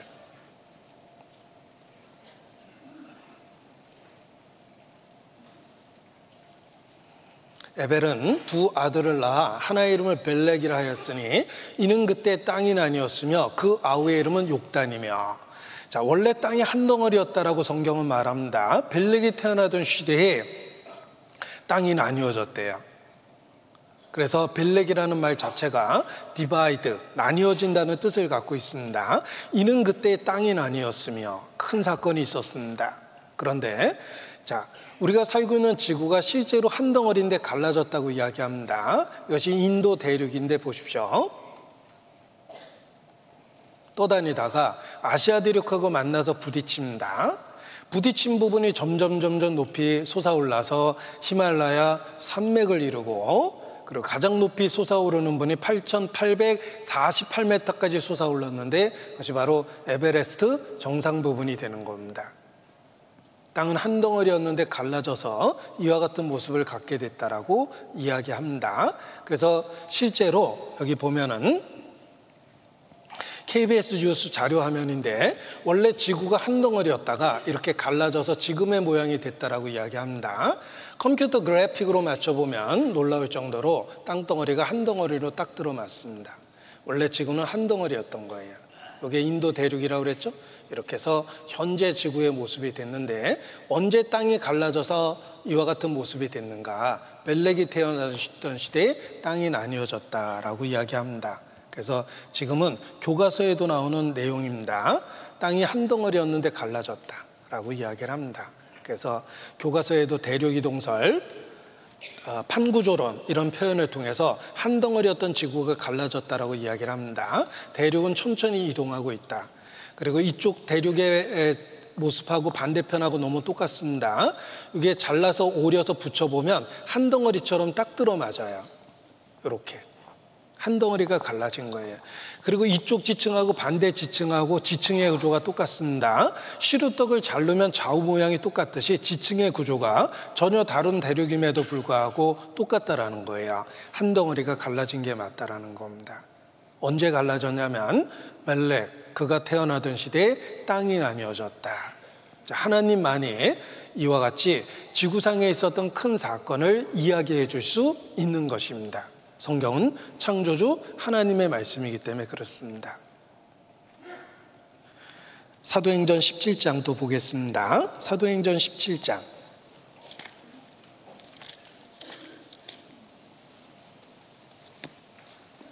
26절. 사도행전 17장 26절입니다. 인류의 모든 족속을 한 혈통으로 만드사 온 땅에 거하게 하시고 저희 은들을 정하시며 거주의 경계를 한하셨다. 자, 성경은 인류의 모든 족속이 한 혈통, 곧 아담의 혈통이라고 이야기합니다. 지금 세계 인구가 75억이 넘습니다. 그런데 이 75억의 인구 중에 과거로 올라가면 인구수가 줄게 돼 있죠. 예수님 당시에는 수학적으로 역계산하면 전 세계 인구가 2억 정도 되었을 거라고 역계산이 나옵니다. 과거로 계속 올라가면 인구는 점점 줄어서 피라밋 구조를 갖게 되며 최초의 사람이 나오게 됩니다. 이 최초의 사람이 성경에서는 아담이라고 되어 있고 그의 부인 하와를 통해서 온 인류가 태어났다고 이야기합니다. 모든 족속이 한혈통입니다. 사실입니다. 사실이라는 걸 어떻게 하냐면 모든 족속의 혈액형을 조사해 보면 A형, B형, AB형, O형 이렇게 분류가 되는데 이와 같은 ABO식의 분류는 인류가 한혈통이라는 결정적인 증거예요. 아담이 A형이고 하와가 B형이었다면 친자 계산하는 법이 있죠? 네 가지 혈액형이 나타납니다. 인류가 갖고 있는 혈액형은 하나의 조상 속에서 나올 수 있는 혈액형이었습니다. 성경이 사실이었던 거예요. 이걸 누가 밝혀냈냐면 카를 란트슈타이너 박사가 밝혀냈습니다. 노벨 의학상을 받았어요. 훌륭하신 분이기 때문에 소개해 드립니다. 카를 란트슈타이너 박사입니다. 지금까지 10억 명을 살려주었대요. 혈액형의 비밀을 밝혀내서 10억 명을 살려준 겁니다. 여러분 중에 한 번이라도 수술 받으신 분은 오늘 드디어 은인을 생명의 은인을 알게 된 거예요. 이분 덕분에 안전한 수술을 받을 수가 있었던 겁니다. 은혜를 모르면 안 되죠. 이분이 살려준 사람이 10억 명이 넘습니다. 영화 슈퍼맨보다 더 훌륭하신 분입니다. 슈퍼맨은 영화 끝날 때까지 몇 명 살리던가요? 절반은 연애하느라고 돌아다녀서 몇 명 못 살려요. 그런데 이분은 진짜 10억 명을 살렸습니다. 훌륭하신 분이죠. 평생을 연구실에서 보냈고 그 결과 노벨 의학상을 받았습니다. 이분이 인간의 혈액형을 분석했는데 ABO식으로 분류될 수 있다는 걸 알게 됐고 어떤 혈액형이 안전한 수혈을 할 수 있는 것인지를 과학적으로 입증했기 때문에 우리가 안전한 수혈을 주고받을 수 있게 된 겁니다. 그런데 혈액형을 ABO식으로 분류해 놓고 보니까 멘델의 유전 법칙도 입증됐어요. 인류는 한혈통에서 출발한 게 맞다라는 거예요. 멘델의 유전 법칙에 의해서도 입증되며 인간은 ABO식으로 한혈통으로 만든 것이 맞다라는 겁니다. 그래서 아담도 실제로 있었고 인류 주상은 유전적으로 하나며 인류는 한 여자로부터 왔다. 입증된 겁니다. 그래서 많은 족속이 있지만 이렇게 여러 종류의 사람들이 살고 있지만 과거로 올라가 보면 아담과 이브 인간은 한 혈통이다. 이걸 입증한 겁니다. 성경대로 모든 족속을 한 혈통으로 만드신 거예요. 이런 외모의 차이는 음식 환경에 의한 차이며 음식과 환경에 의한 차이며 유전적 거리는 아주 가깝다. 모든 사람들은 밀접하게 관련이 되어 있다라고 이야기합니다. ABO식 혈액형은 인류가 하나라는 걸 입증해낸 과학적인 증거들입니다. 그래서 아, 인류는 한 어머니에서 탄생한 걸 입증했다. 미국 학자들 유전자 연구하여 한 여자로부터 왔다는 걸 입증을 했습니다. 그래서 KBS 공영방송에서도 망설이다가 그걸 결국은 보도를 했습니다. KBS에서 보도한 내용을 보여드리겠습니다. 태초에 하나님이 천지를 창조하시고 가라사대 우리의 형상대로 사람이 되라 하셨다.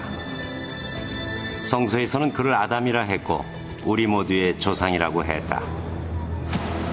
그래서 유전학적 아담을 찾아보기로 했다. DNA에 들어있는 작은 단서가 지구상에 살고 있는 모든 남자들과 인류의 공통조상인 한 남자를 연결하고 있다. 그래서 과학적, 유전학적으로 증명된 아담을 찾아보기로 했다. 지구상에 존재하는 모든 인간에게 DNA를 제공한 최초의 인류. 북극의 이누이트족, 아마존의 아메리카 인디언, 사막의 유목민과 월스트리트의 사업가가 정말 같은 핏줄일까? 내셔널 지오그래픽 소속의 유전학자 스펜서 웰즈가 아담을 찾는 작업을 지휘하기로 했다. 한편 파테섬의 그 남자에게서 나온 Y 염색체는 마지막 단서를 제공하고 있었다. 이 Y 염색체를 전 세계에서 채취한 수천 명의 염색체와 비교했다. 그 결과 엄청난 사실을 발견했다. 모든 Y 염색체에 존재하고 있으며 현재 전 세계 모든 남자들에게 있는 변종을 찾아낸 것이다. 우리가 찾고 있던 공통의 변종이었다. 우리는 DNA 추적을 통해 나무의 뿌리에 도달할 수 있었다. 모든 가지가 한 남자, 한 Y 염색체와 연결돼 있었다. 성경의 사실이었던 것입니다. 모든 족속을 한 혈통으로 만드셨습니다. 진화론을 주장하는 사람들은 여러 종류의 원숭이들이 독립분화 진화됐다고 이야기합니다. 이것을 균일설이라고 이야기하는데 아닙니다. 모든 족속이 한 혈통이며 우리는 아담 하와의 혈통으로 이 세상에 온 것입니다. 성경이 사, 사실인 것입니다. 자, 어떻게 아담 하와에 의해 하와를 통해서 하나님이 사람을 지으셨을까? 보십시오. 창세기 2장에 보면 그 내용이 나옵니다. 창세기 2장 21절. 창세기 2장 21절.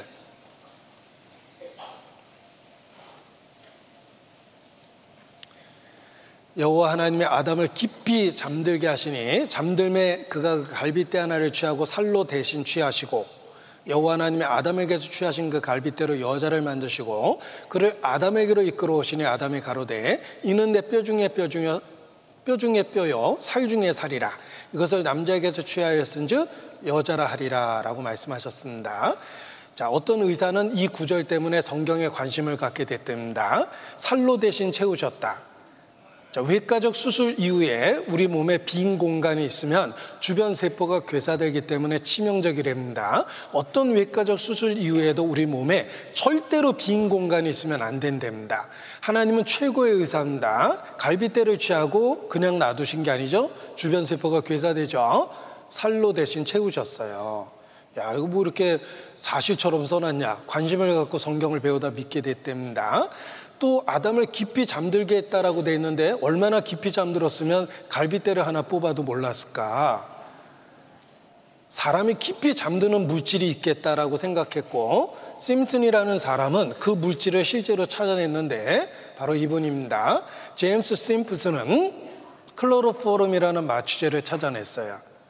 성경에 아담을 깊이 잠들게 했다는 그 구절을 통해서 깊이 잠들게 하는 물질이 있다는 확신을 갖고 클로로포름이란 마취제를 찾아낸 것입니다. 크리스찬이 했던 위대한 일 중에 하나입니다. 고통 없는 수술을 받을 수 있게 됐다는 거예요. 그전에는 수술을 하기 위해서는 어떤 일이 벌어졌냐면 수술을 하기 위해서 사람을 사지를 묶고 막 자갈을 물리고 그랬답니다. 마취가 없었기 때문에. 그 차라리 죽음을 택했던 사람도 많답니다. 그런데 제임스 심슨 경이 클로로포름이란 마취제를 찾아서 고통 없는 수술을 받게 된 것입니다. 그런데 어떻게 그 마취제를 찾아낼 수 있었느냐면 아담을 깊이 잠들게 했다는 구절 속에서 그런 물질이 있다는 확신을 얻었다고 이야기합니다. 하나님은 적당한 방법으로 그것을 알려주신 겁니다. 그리고 여자를 만드실 때 아담의 갈비뼈 하나를 취해서 만드셨습니다. 우리 몸의 많은 지체 중에 하필이면 왜 갈비뼈를 선택했을까?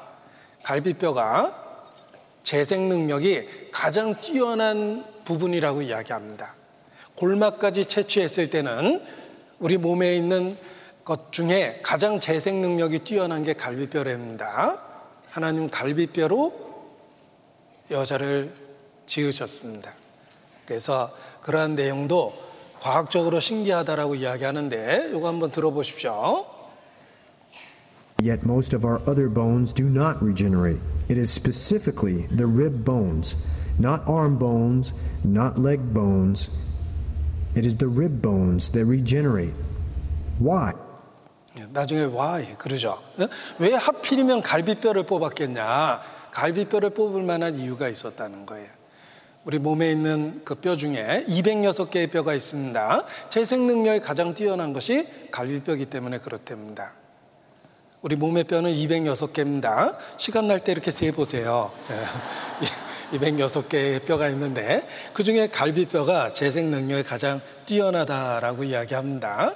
이 뼈에 대한 이야기도 참 재밌습니다. 보십시오. 갈비뼈로 여자를 만드셨는데 아담은 흙으로 창조되었고 이분은 아담의 갈비뼈로 만들어졌다.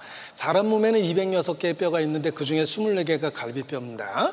그 인체의 뼈의 구조를 보면 용도에 맞게 딱 설계되어 있다는 걸 알 수가 있어요. 우리 뼈가 그렇습니다. 손으로 이렇게 펴서 보면 손이 이렇게 동, 동그랗게 말리죠. 그 이유는 올라가면 올라갈수록 뼈의 마디가 줄어들어요. 그래서 동그랗게 말린 거예요.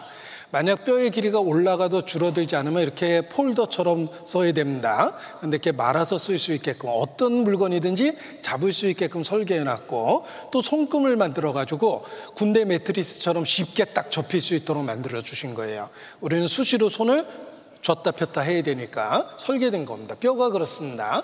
우리의 뼈도 우리의 몸의 용도에 맞게 설계되어 있는데 이렇게 12쌍의 갈비뼈가 있어서 24개의 갈비뼈가 있습니다. 갈비뼈만이 제대로 잘, 잘할 수 있다라고 학자들이 연구해서 확인했는데 그 이유가 있습니다.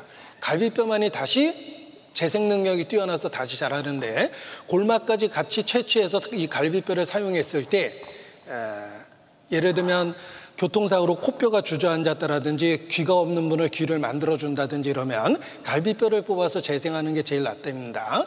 그래서 우리의 뼈 중에 갈비뼈를 수시로 잘라가서 수술을 한다 이렇게 표현되어 있어요. 갈비뼈는 그, 다, 그 자리에서 다시 자라기 때문에 골망이 손상되지 않도록 잘라내서 사용하고 있다. 잘 벗겨내면 잘 사용할 수 있다라고 이야기합니다. 그래서 인공 귀를 만들어 줄 때 교통사고로 코가 부서지거나 턱이 부서졌을 때 보조되는 뼈들을 갈비뼈에서 취하는 겁니다. 자, 여자를 갈비뼈로 지으셨고, 아담은 그 여자를 보고 내 뼈 중에 뼈, 살 중에 살이라고 그랬습니다. 한자에도 그런 의미가 있습니다. 남자의 가슴에서 나와서 서로 의지하고 있는 존재가 여자입니다. 사람 인자죠. 기원 원자는 두 이자에 어진 사람 인변을 씁니다. 두 사람이 우리들의 오리진, 기원이었다 이런 뜻입니다. 그리고 내 뼈 중에 뼈여 살 중에 살이라고 그랬는데 고기 육자를 보면 자기 몸을 나타내는 형태에다가 들 입자에다 사람 인자를 써요. 내몸 안에 들어와서 만든 사람이 여자입니다. 네, 살 중에 살이죠. 그래서 옛날 어른들은 자기 부인을 내자라고 불렀는데 자기 몸을 나타내는 형태에다가 사람 인자를 써서 내 몸 안에 있었던 사람이다. 그래서 내자 이렇게 이야기합니다. 하나님은 사람을 흙으로 지으셨습니다. 지을 조자를 보십시오. 흙토자 썼죠? 흙으로 생기를 입고 불어넣으시니 책받침은 걸어 다닌다는 뜻입니다. 지을 조. 성경 얘기하고 똑같습니다. 신기한 것은 뜻글자인 한자 속에 성경이 들어있다는 것입니다. 왜냐하면 중국 민족도 아담의 후손이며 조상 때부터 내려오던 이야기를 한자 속에 담아놨기 때문에 그렇습니다. 성경은 실제 역사를 이야기해주고 있는 것입니다. 자, 최초의 사람은 아담과 이브였습니다. 그들이 살았던 곳은 에덴 동산입니다. 우리는 에덴 동산을 신화나 전설처럼 사용하지만 성경은 에덴 동산의 정확한 주소를 우리에게 알려줍니다. 에덴 농사는 실제로 있었고 그 위치가 성경에 정확하게 기록되어 있습니다. 창세기 2장 보십시오. 에덴 농산에 대한 이야기입니다. 무릉도원 상상 속의 세계입니다. 또 뭐 유토피아, 유토피아라는 말 자체가 존재하지 않는다라는 뜻에서 유래됐습니다. 그러나 에덴 농사는 실제로 있었습니다. 그래서 그 위치가 성경에 정확하게 기록이 되어 있는데 창세기 2장 10절부터 그 위치가 기록되어 있습니다. 강이 에덴에서 발원하여 동산을 적시고 거기서부터 갈라져 네 근원이 되었으니 첫째 이름은 비손이라. 금이 있는 하일라 온 땅에 둘렀으며 그 땅의 금은 정금이요. 거대는 베들령과 호마노도 있으며 둘째 강의 이름은 기온이라. 그 온 땅에 둘렸고 셋째 강의 이름은 히데길이라. 수로 동편을 오르며 넷째 강의 이름은 유브라 되더라. 자, 에덴 농산에 네 개의 강이 있었다라고 분명하게 기록하고 있는데 바로 지금의 중동 지방입니다. 이곳에 에덴 농산이 있었습니다. 세계사 책을 보면 인류는 오리엔트에서 출발했다고 돼 있는데 오리엔트가 바로 여기입니다. 이 오리엔트에는 네 개의 강이 있습니다. 그런데 그 중에 두 개가 남아 있습니다. 바로 유프라데와 티그리스예요. 에덴 동산의 세 번째와 네 번째 강입니다. 히데겔이라는 말이 티그리스라는 말이고 유브라데라는 말이 유프라데스예요. 에덴 동산은 바로 여기 있었습니다. 그런데 이상한 건 강이 네 개라고 돼 있는데 왜 두 개밖에 안 남은 걸까? 성경은 그 두 개의 강이 지하로 내려갔다라고 써 있습니다. 에스겔 31장 16절과 18절에 보면 에덴의 모든 나무가 지하에 있다라고 되어 있습니다. 18절에도 마찬가지죠. 에덴의 모든 나무가 지하에 내려갔다고 되어 있습니다. 그런데 놀랍게도 땅 속에 중동의 땅 속에 강의 흔적이 그대로 있습니다. 에덴 농사는 신화나 전설이 아니었던 것입니다. 그래서 지금은 에덴 농산에 대한 이야기를 교육방송에서도 다루고 있습니다. 에덴 농산은 지금의 페르시아 아니며 잃어버린 강 비손의 흔적을 발견했고 에덴 농산의 강을 발견했다. 사실입니다. 성서 속의 에덴 동산은 바로 이곳인데 이 사르라는 지역이 성경에 기록된 그 내용 정황과 똑같다는 뜻입니다. 바레인의 고대 도시 사르는 물 자원 등 정황이 창세기와 유사하다. 창세기 에덴 동산의 흔적들, 내강의 생생한 흔적이 그대로 남아 있습니다. 그래서 이것을 교육 방송에서 소개를 해줬는데 교육 방송의 내용을 여기 함께 보도록 하겠습니다. EBS입니다. 저 봉우리 넘어 정동쪽에 에덴 동산이 있을 것입니다. 하지만 낙원을 향해 떠나기 전에 제대로 찾은 건지 확인하기 위해 다시 한번 창세기의 단서들을 살펴봅니다. 여기가 에덴이라면 나머지 두 개의 강인 기혼과 피손도 찾을 수 있어야 합니다. 그리고 쿠시와 하윌라의 땅과 에덴 동산의 강도 찾을 수 있어야 합니다. 여기 에덴의 땅과 그 주변 지역을 촬영한 위성 사진을 보도록 하죠. 우르미아라고 알려진 큰 호수 동쪽, 즉 성경에 나오는 것처럼 에덴의 동쪽에 북쪽과 남쪽이 높은 산들로 둘러싸인 길고 비옥한 계곡이 있습니다. 거대한 규모의 담이 쳐진 페르시아식 정원인 셈이죠. 그 계곡의 서쪽 끝은 호수의 습지가 둘러싸고 있습니다. 그리고 동쪽 끝에는 바깥 세계로 향하는 동쪽 관문인 고개가 있죠. 관문을 따라 강이 흐릅니다. 호수로 흘러들어가는 이 강이 바로 에덴 동산의 강이죠. 계곡의 북쪽에는 아라스 강의 지리들이 흐르는 비옥한 땅이 있습니다. 그런데 아라스 강에는 또 다른 이름이 있습니다. 7세기경 이슬람 세력이 페르시아를 침략했을 때 아랍 지리학자들은 이 강을 가이훈이라고 불렀죠. 성경에 따르면 기호는 쿠시의 땅을 가로질러 흐릅니다. 초기 기독교 학자들은 그 지역을 아프리카의 쿠시라고 결론 내렸죠. 그런데 놀랍게도 가이훈 강이 흐르는 이 지역의 옛 이름 또한 쿠시입니다. 그리고 저기 있는 저 산은 지금도 쿠샤다그, 즉 쿠시의 산이라고 불리죠. 가이훈이 성경의 기혼이라는 것과 이곳이 창세기에 나오는 진짜 쿠시의 땅이라는 데에 거의 의심의 여지가 없습니다. 자, 이와 같이 교육 방송에서도 에덴 동산의 위치를 다루는 것처럼 에덴 동산은 사실이라는 것이 입증된 것입니다. 그래서 실제로 중동의 지하에 엄청난 강줄기들이 발견되고 있고 에덴 동산의 사실성을 입증하고 있습니다. 중동 지방을 위성으로 촬영해 보면 모래 속에 또 다른 세상이 있는데 예전에 강이 흘렀던 아주 큰 강이 흘렀던 흔적들을 그대로 찾아내고 있다는 것입니다. 그래서 MBC에서만 어, 방영한 다큐에도 그 내용이 나옵니다. 중동의 땅 속에 엄청난 그 강줄기가 실제로 있다는 것입니다. MBC에서 예, 방영했던 내용도 보여드리겠습니다. 만나면 좋은 친구 MBC 문화방송. 광활한 고요함이 우리를 압도합니다. 영원성이 있죠. 이곳에서는 아무것도 변하지 않는다고 믿게 되지만 그것은 환상에 불과합니다. 이 모래바다 아래에는 놀라운 비밀이 놓여 있습니다. 1981년 모래사막 225km 상공에서 우주왕복선 콜롬비아호는 이 사막을 내려다보고 특수 사진 촬영을 했습니다. 그 결과는 정말 놀랄만한 것이었습니다. 저기에선 촬영은 편평하고 황폐한 넓은 모래면 대신 산과 강, 계곡을 드러냈습니다. 사막의 표면에서 불과 몇 미터 아래에 숨겨진 세상을 폭로한 것입니다.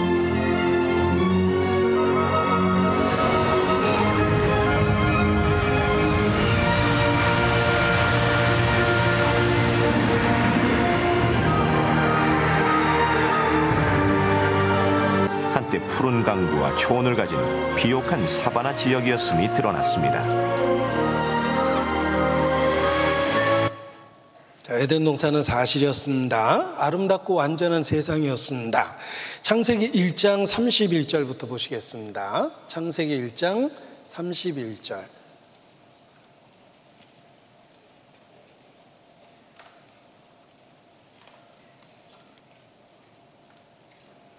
하나님이 그 지으신 모든 것을 보시니 보시기에 심히 좋았더라. 좋았더라는 단어가 히브리어로 토브인데 성경의 가장 아름다운 단어 중에 하나입니다. 그래서 어, 무슨 그 지나다니다 보면 가게 이름 중에 또는 회사 이름 중에 토부라는 이름이 있는 겁니다. 하나님 보기에 심히 토부 좋았던 겁니다. 저녁이 되면 아침이 되는 이는 여섯째 날이니라 천지와 만물이 다 이루니라 하나님이 만든 그 처음의 세상은 아름답고 완전했습니다. 그런데 우리가 살고 있는 이 세상에는 자연의 재해가 있고 사건 사고가 있고 우리 개인의 삶에 고통과 슬픔이 있습니다. 도대체 무슨 일이 일어난 것일까? 처음 세상은 아름다웠고 완전했으며 하나님 보기에 심히 보기에 좋았었습니다. 그런데 우리가 살고 있는 이 세상에는 고통과 슬픔이 있고 전쟁이 있고 자연의 재해가 있습니다. 모로코의 지진도 있고 리비아의 폭우도 있고 자연의 재해가 있고 또 그런 일이 반복되고 있습니다. 왜 세상이 이렇게 완전하던 세상이 이렇게 변하게 된 것일까? 그 이유가 있습니다. 인간이 에덴 동산에서 범죄하고 하나님 앞에 쫓겨났기 때문에 그렇습니다. 하나님이 처음 만든 에덴의 동산은 완전했고 아담 하와가 그곳에 있었습니다. 에덴 동산 중앙에는 하나님과의 언약을 나타내는 선악과가 있었는데 하나님은 선악을 알게 하는 나무의 실과를 먹지 말라고 엄하게 경고하셨습니다. 그런데 유혹자 뱀이 뱀이 인간을 유혹합니다. 아까 광고할 때 뱀 조심하라고 그랬는데 뱀을 조심해야 됩니다. 옛뱀고 마귀라고도 하고 사탄이라고 하는 온 천하를 꿰는 자라라고 되어 있습니다. 이 뱀이 여자를 유혹합니다. 굉장히 달콤하게 유혹을 했을 겁니다. 사모님 하고 불렀겠죠. 아, 그리고 하나님이 먹지 말라고 했던 선악과를 먹으라고 유혹을 합니다. 그리고 최초의 거짓말을 했는데 하나님의 심판을 부정하는 것입니다. 하나님은 정령 죽으리라 라고 경고했는데 뱀은 너희는 결코 죽지 않는다. 하나님의 심판을 부정해버린 겁니다. 그리고 하나님이 먹지 말라고 했던 선악과를 먹으라고 유혹을 합니다. 잡사봐 하고 어, 여자는 유혹을 받고 선악과를 먹었습니다. 그리고 남편에게도 주었습니다. 어떤 범행을 분석해 보면 적극 주동자가 있고 단순 가담자가 있습니다. 하와는 적극적으로 유혹을 받고 범죄했고 아담은 제 생각엔 하와가 매긴 게 아닐까 뭐 이렇게 생각하는데 아무튼 여자의 선택을 함께 따른 것입니다. 우리가 죄를 범하는 걸 분석해 보면 다른 사람의 선택을 그대로 따르면서 큰 죄에 말려드는 사람이 있습니다. 아담이 그러했습니다. 아무튼 그들은 선악과를 먹고 범죄했고 하나님 앞에 쫓겨나게 됐습니다. 인류는 하나님하고의 관계가 깨어진 상태에서 태어난 겁니다. 그래서 현재 우리의 모습을 이렇게 표현합니다. 하나님과 우리 사이에 아담 이후 죄가 들어온 거예요. 당신과 나 사이에 저 바다만 없었더라면 쓰라린 이별은 없었을 텐데 하나님과 우리 사이에 저 바다 같은 죄가 들어온 겁니다. 하나님하고의 관계가 깨진 거예요. 그래서 신학적으로 죄는 하나님과의 깨어진 관계다 이렇게 표현합니다. 인간은 불행하게도 하나님하고의 관계가 깨진 거예요. 그 깨어진 관계 속에서 우리가 태어난 것입니다. 자, 생명이 떠난 육체는 점점 부패하게 되어 있습니다. 생명의 근원인 하나님을 떠난 인간 역사도 그러합니다. 우리가 생명이 떠난 육체는 시간이 지날수록 부패가 심해집니다. 하나님을 떠난 인간 역사도 점점 부패해서 점점 하나님으로부터 멀어지고 죄도 점점 더 심각하게 죄를 짓기 시작합니다. 그래서 심판을 받을 수밖에 없는데 심지어는 인간이 타락하기 시작하면 성적인 죄를 많이 짓습니다. 처음에는 성의 오용과 남용이 시작되고 하나님이 금지한 관계까지 죄를 범하게 됩니다. 그래서 금친상간이 일어나고 동성 간의 성적 접촉이 일어납니다. 내가 남자를 좋아하든 여자를 좋아하든 신이 왜 그걸 간섭하는 거야? 국가가 왜 그걸 간섭해? 나는 나의 성적 취향을 내 스스로 결정할 거야. 뭐 이런 주장을 합니다. 그러다가 멸망한 것이 소돔 고모라예요. 소돔과 고모라는 성적인 죄 때문에 초자연적인 심판을 받은 것입니다. 인간이 범죄하고 하나님을 떠나서 살다가 점점 더 큰 죄를 짓기 시작했습니다. 그 대표적인 심판이 바로 소돔과 고모라의 심판이요. 노아 시대의 홍수 심판입니다. 그리고 마지막 때 하나님은 똑같은 죄를 짓고 있는 모든 인류를 반드시 심판하겠다고 경고하셨습니다. 그래서 예수께서도 이렇게 말씀하셨습니다. 예수님 말씀입니다. 노아의 된 것과 같이 인자의 때에도 그러하리라. 노아가 방주에 들어가던 날까지 사람들이 먹고 마시고 장가들고 시집가다가 홍수가 나서 저희를 다 멸하였으며 또 롯의 때와 같으리니 이게 소돔 고모라 시절입니다. 사람들이 먹고 마시고 사고 팔고 심고 집을 짓다가 롯이 소돔에서 나가던 날에 하늘로서 불과 유황이 비오듯 하여 저를 멸하였느니라. 인자에 나타난 날에도 이러하리라. 자, 인자에 나타난 날은 마지막 심판입니다. 종말 때 심판이 있다는 것을 노아 시대 홍수 심판으로 경고하셨고 소돔 고모라의 불심판을 통해서 경고하셨습니다. 인자에 나타난 날에도 이러하리라. 마지막 때 반드시 심판이 있다는 걸 역사로 보여주신 것입니다. 역사를 통해 교훈을 얻지 못하는 민족은 불행한 역사를 반복하게 된다라는 표현이 있습니다. 하나님이 역사 속의 심판에 대한 기록을 주신 것은 이와 같이 모든 사람을 심판하겠다라는 경고입니다. 그래서 대표적인 심판의 사건이 노아 시대 홍수 심판 그리고 소돔 고모라의 초자연적인 불심판입니다. 이 두 사건을 합치면 마지막 종말에 대한 심판이 반드시 있을 거라는 경고가 되는 것입니다. 하나님의 역사를 통해서 모든 세대의 사람들을 경고하고 계십니다. 하나님은 옛 세상을 홍수로 멸망시키셨습니다. 그와 같이 모든 사람을 반드시 심판하겠다라는 것을 역사를 통해서 경고해 주신 것입니다. 자, 노아 홍수가 사실이라는 증거를 여기 화면을 통해서 보여드리겠습니다. 제가 시간을 절약하기 위해서 화면에 예, 다 이렇게 요약해서 정리를 해봤습니다. 화면을 통해서 말씀을 드리겠습니다. 여호와께서 사람의 죄악이 세상에 관영함과 그 마음의 생각의 모든 계획이 항상 악할 뿐임을 보시고 심판을 결정하셨습니다. 그러나 노아는 여호와께 은혜를 입었더라. 사람들은 먹고 마시고 시집가고 장가가고 하나님과 상관없이 그들의 삶 속에 하나님은 없습니다. 무신론적인 삶을 살았습니다. 그러나 노아는 의인이여 하나님과 동행했습니다. 그 노아에게 두 가지 계시를 주셨는데 첫 번째는 온 세상을 물로 심판하겠다라는 계시이며 두 번째는 너와 내 가족을 위해서 너는 방주를 만들어라라는 계시입니다. 그리고 홍수 심판이 있었습니다. 이것이 노아 홍수 사건입니다. 이날 여호와 하나님께서 노아에게 임하셨다.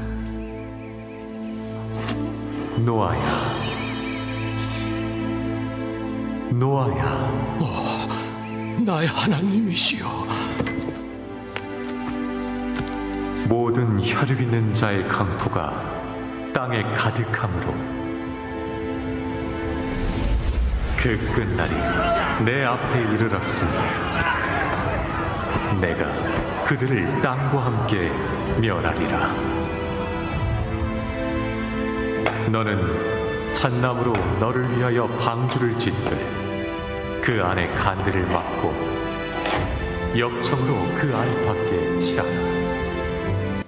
자, 하나님은 노아를 통해서 심판이 있다는 것과 그리고 방주를 만들라라는 말씀을 하십니다. 그리고 직접 설계해 주셨습니다. 잣나무로 만들어라. 자, 모든 나무를 갖고 배를 만들 수 있는 게 아니라 부력이 좋은 나무를 사용해야 되는데 지정해 주셨죠? 잣나무로 만들어라. 그리고 배가 아니라 방주라고 표현한 것은 키와 다시 없는 믿음에 의해서 떠 있는 도구를 만든 겁니다. 간들을 막고라는 말은 칸막이를 치라는 뜻이며 상중하 3층으로 만들었어요. 격자 구조입니다. 파도의 수압을 견딜 수 있었어요. 그리고 직접 설계해 주셨는데 그 방주의 제도는 이러하니 장이 300규빗, 광이 50규빗, 고가 30규빗이며 가로 세로 높이를 하나님이 정해 주셨습니다. 그리고 방수 처리는 어떻게 했을까? 역청으로 그 안팎에 칠하라. 이 역청이 천연의 방수 재료입니다. 오늘날에도 이라크인들의 일상생활 여기저기에 이 역청이 많이 쓰인다. 역청은 방수성이 뛰어나기 때문에 배 밑창이나 지붕에 발라 물이 새는 것을 막는 데 이용된다.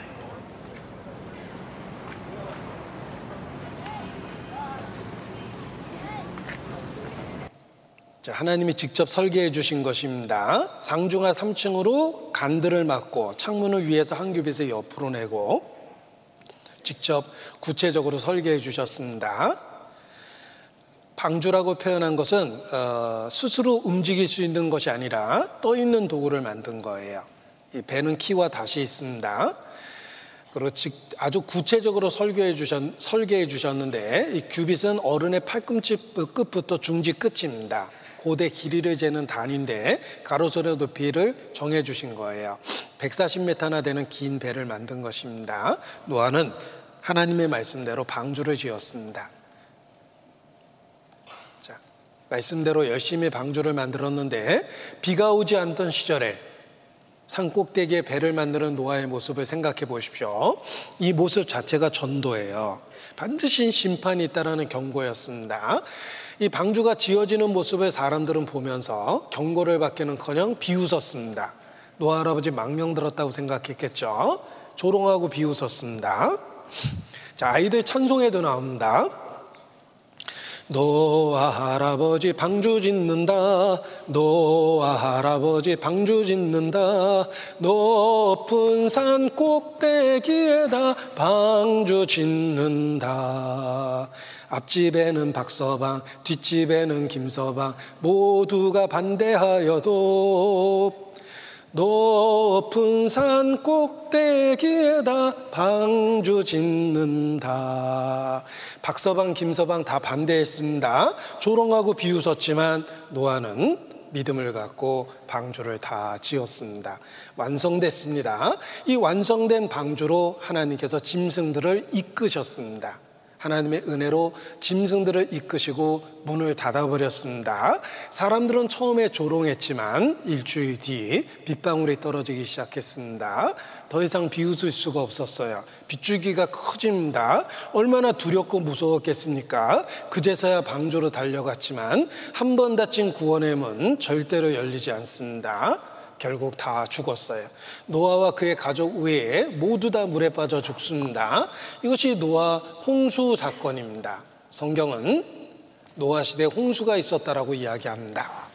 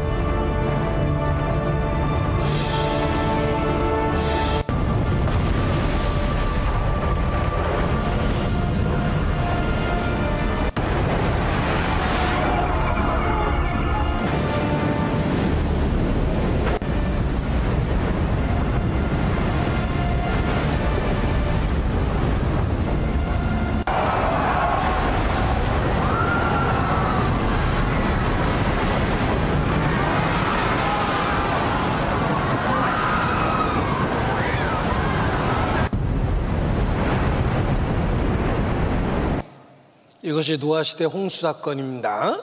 노아 600세대 전에 비가 왔는데 고대에는 장수했다라는 기록이 있습니다. 천하의 높은 산이 다 덮였습니다. 결국 코로 숨쉬는 모든 것이 죽었는데 노아 가족 외에 다 죽었습니다. 예, 천하의 높은 산이 덮여서 코로 숨쉬는 모든 것이 죽었다. 40주야 비가 내린 결과 온 세상이 물에 잠기었고 다 죽게 되었습니다. 예, 그리고 물이 땅에서 물러가 점점 물러가 150일에 감하고 7월 9, 그달 17일에 방주가 아라라산에 머물렀다. 자, 노아 방주는 7월 17일 날 방주가 그 노아 방주가 아라라산에 머물렀습니다. 유대인의 민간력 7월은 종교력, 종교력으로 1월이죠. 1월 14일 예수님이 돌아가셨습니다. 그리고 17일 날 부활하셨어요. 3일 있다가. 17인 승리 숫자입니다. 노아 방주가 아라라산에 머문 날짜와 예수님의 부활한 날짜가 같아요. 1부터 17까지의 합이 153입니다. 베드로가 예수님 부활하신 날 이후에 물고기 잡았는데 153마리 잡았다고 되어 있죠. 17 승리라는 뜻을 갖고 있어요. 그래서 서양 사람들이 17이라는 숫자를 좋아합니다. 자, 천국 본고사 문제입니다. 다음 중 가로에 알맞은 말은 7월 꽃그달 17일에 방주가 정답은 예, 아라라산입니다. 대답하시면 복 받으시기 바랍니다. 자, 아라라산의 방주가 머물렀습니다. 이거 아셔야 되죠. 몰라라가 아니잖아요. 아라라. 이렇게 돼 있습니다. 저희 아라라산의 방주가 머물렀는데 터키와 구소련 아르메니아 국경 근처에 실제로 아라라산이 있습니다. 아르메니아는 아르메니아라고 해서 알이라는 말이 유일신이라는 뜻이에요. 아르메니아 사람들은 자기들이 노아 방주의 직계 후손이라고 자부합니다. 왜냐하면 아라라산이 이 아르메니아 국경 근처에 있거든요. 그리고 아르메니아의 특산품이 포도주인데 노아 할아버지가 포도 농사 져서 포도주 먹고 취했다는 구절이 나옵니다. 아르메니아에서는 그 포도주 팔 때 얼마나 맛있으면 노아 방 노아 할아버지도 과음했겠냐 이렇게 팔아먹습니다. 그 포도주 아직도 팝니다. 자 노아 방주는 아라라산에 있습니다. 이게 아라라산입니다. 얼음으로 덮여 있는 산입니다. 요새 인공위성으로 쳐다 이렇게 내려다 볼 수도 있는데 인공위성을 한번 띄워봤습니다. 자, 아라라산 나와주세요. 인공위성이 가고 있죠? 자, 터키까지 갔습니다. 네, 무료 회원은 여기까지랍니다. 예, 예, 아라라산입니다. 이 아라라산에 노아 방주가 있습니다. 터키 아라라산. 이게 지도에도 나오는 아라라트 산인데 백두산 두 배입니다. 해발 5,122m의 높은 산입니다. 그 정상 부분에 노아의 방주가 묻혀 있는데 얼음 속에 있다. 재미난 건 히브리어의 아라라산 들이라고 돼 있는데 왜 복수형을 썼을까? 영어 번역에도 복수형을 썼죠? 우리가 지리산이라고 그러지 지리산 들이라고 그러진 않잖아요. 왜 복수형을 썼을까? 쌍둥이 산이라는 거예요. 아라라산은 두 개의 봉우리로 있는 쌍둥이 산이기 때문에 항상 복수형으로 불렸다라고 이야기합니다. 이 산이 맞다는 뜻입니다. 얼음으로 덮여 있는 아라라산 그 속에 노아방주가 있습니다. 이 산은 전통적으로 노아방주가 머무른 것으로 알려져 있고 얼음 속에 노아의 방주가 있습니다. 터키 아라라산 1차 대전 중에 러시아 공군기가 배의 잔해 목격을 배의 잔해를 목격했다고 주장하며 얼음에 파묻혀 있답니다. 길이 140m의 큰 배가 얼음 속에 있는 거 보니까 성경에 있는 것과 크기도 똑같습니다. 노아의 방주 아라라트 산정 얼음 속에 있다. 나사 인공위성 사진 분석이 발단이 되어 성사학자 종교단체 앞다퉈 현지 탐험을 서두르고 있는데 인공위성과 성서의 신비, 노아의 방주는 아라라트 산정 얼음 속에 있다. 과거로 부정했던 성경 속의 신비가 이제는 과학으로 증거하게 되었다. 노아의 방주는 사실이었다. 실제로 있었다라고 학생과학은 말합니다. 노아의 방주 터키 아라르산에서 찾아냈는데 노아에 대해 홍수 증거 찾았다. 실제로 있습니다. 이분은 러시아 공군기의 조종사로 배의 잔해를 목격했다고 이야기하며 미국의 제임스 어윈이라는 우주비행사는 여러 번 노아 방주를 목격했다고 이야기합니다. 우주 비행 훈련 도중에도 목격했고 개인적인 확인을 통해서도 목격했다고 이야기합니다. 대홍수의 결정적인 증거가 있다. 노아의 홍수가 실제로 발생했고 페르난도 나바라는 사람은 직접 올라가서 방주의 일부분을 잘라 왔는데 전문가의 고증을 얻은 결과 이 재목이 노아 시대의 재목임에 틀림없다는 고증을 얻어냈어요. Frozen Noah's Ark, 얼어있는 노아의 방주. 그래서 기자회견하고 있는 모습이며 금세기 최고의 발견이란 노아 방주에 대한 책들도 많습니다. 부제가 있는데 The Greatest Discovery of Our Time, 우리 시대 최고의 발견이다. 노아 방주에 대한 책들, 팜플렛, 리플렛, 터키에 가면 수없이 많습니다. 관광 상품입니다. 이렇게 얼음이 녹을 때 바깥으로 노출된 적도 있고 가로 세로 높이가 성경과 똑같다는 사실을 확인했습니다. 이 방주가 발견되는 위치는 정해져 있기 때문에 얼음이 녹을 때를 기다려서 사진을 찍습니다. 늦여름 가뭄이 들면 얼음이 녹습니다. 좌표가 계산이 되어 있기 때문에 항상 얼음 녹을 때를 기다리고 있고 이렇게 얼음이 녹으면 사진에 찍어서 지역 신문에 소개를 해줍니다. 그래서 컴퓨터로 모핑해 보면 거대한 배화석이 드러나는데 이 좌표가 계산이 되어 있기 때문에 실제로 사진에 찍히는 경우가 많이 있습니다. 평소에는 얼음으로 덮여 있지만 이렇게 관측 가능한 곳에서 1년에 얼음이 녹는 시기에는 보이고 있다. 이렇게 이야기합니다. 그래서 실제로 이렇게 보이기 시작하면 지역 신문에 소개를 해줘요. 어느 정도 보인다고. 그래서 관광객을 모집하기도 합니다. 자, 노아 방주는 사실입니다. 마지막 때 심판이 있다는 것도 사실이에요. 하나님은 역사를 통해서 모든 세대 사람들을 경고하고 있는 겁니다. 베드로 전서 3장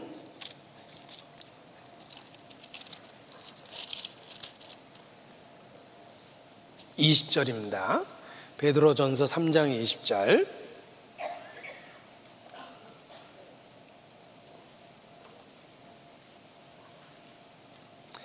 그들은 전에 노아의 날 방주 예배할 동안 하나님의 오래 참고 기다리실 때에 순종치 아니하던 자들이라 방주에서 물로 말미암아 구원을 얻은 자가 몇 명뿐이니 겨우 몇 명이라고요?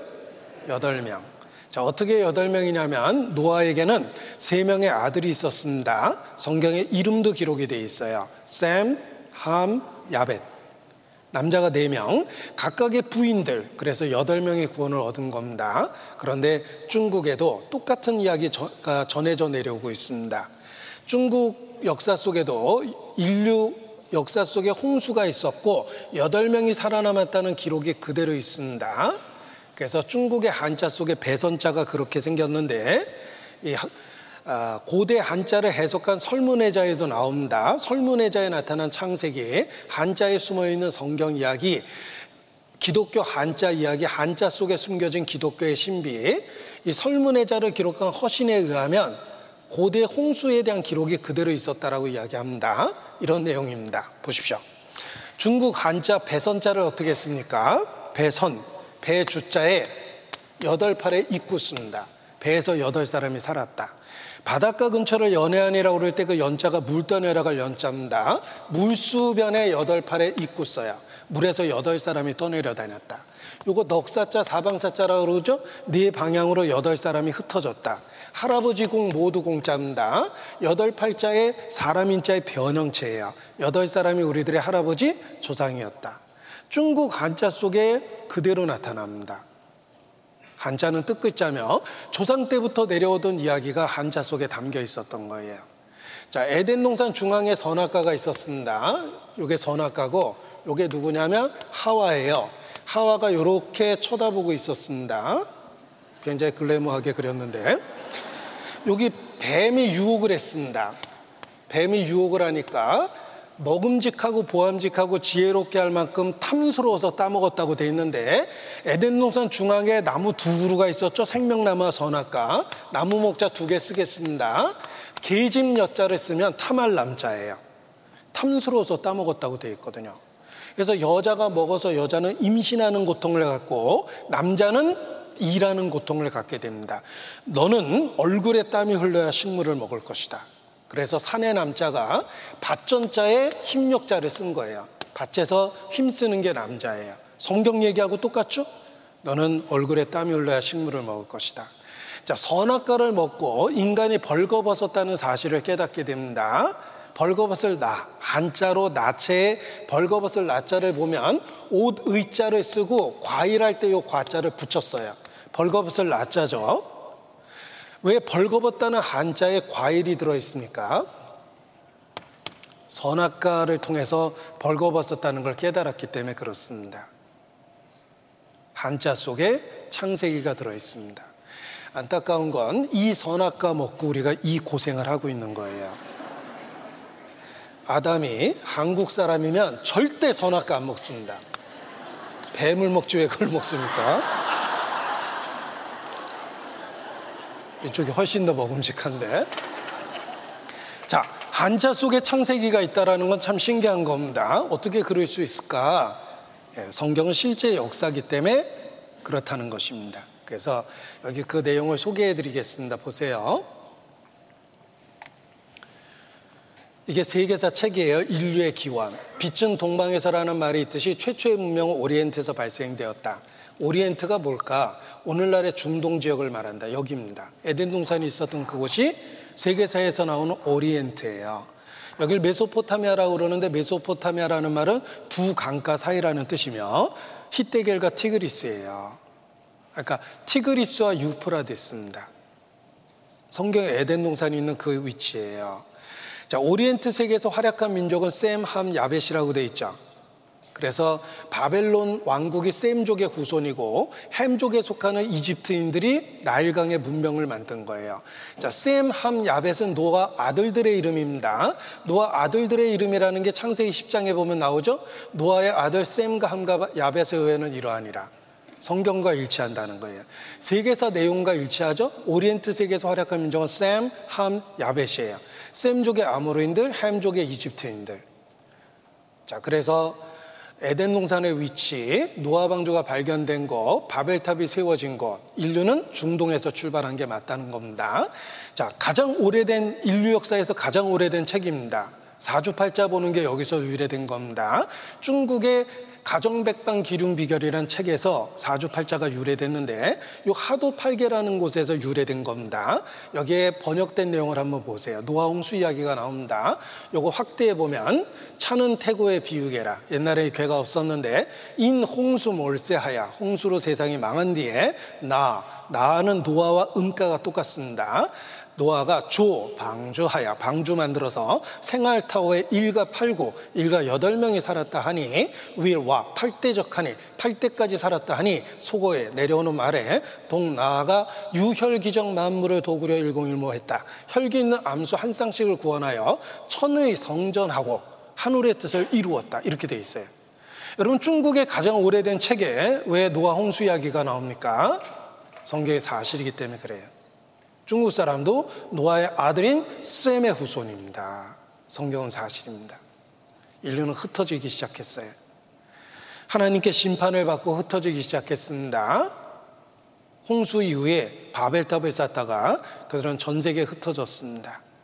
하나님은 인류를 구원하기 위해서 계획을 세우셨습니다. 먼저 이스라엘을 선택하셔야 그 이스라엘을 선택한 역사가 창세기 12장 1절부터 시작됩니다. 여기 화면을 통해 보여드리겠습니다. 자, 창세기 12장 1절 이스라엘을 통한 선민의 역사를 시작하십니다. 보세요. 여호와께서 아브라함에게 이르시되 나중에 이름을 아브라함이라고 바꿔줍니다. 너는 너의 본토 친척 아비집을 떠나 내가 내게 지시할 땅으로 가라. 조상 아브라함을 선택하시고 이스라엘 민족을 선택하시는 겁니다. 만일 대한민국을 선택했다면 성경이 바뀌어야 됩니다. 여호와께서 단군에게 이르시되 너는 너의 본토 친척 아비집을 떠나 내가 내게 지시할 한반도로 가라. 가로 열고 독도 포함 가로 닫고 이렇게 써 있어야 되는데 이스라엘을 선택했죠.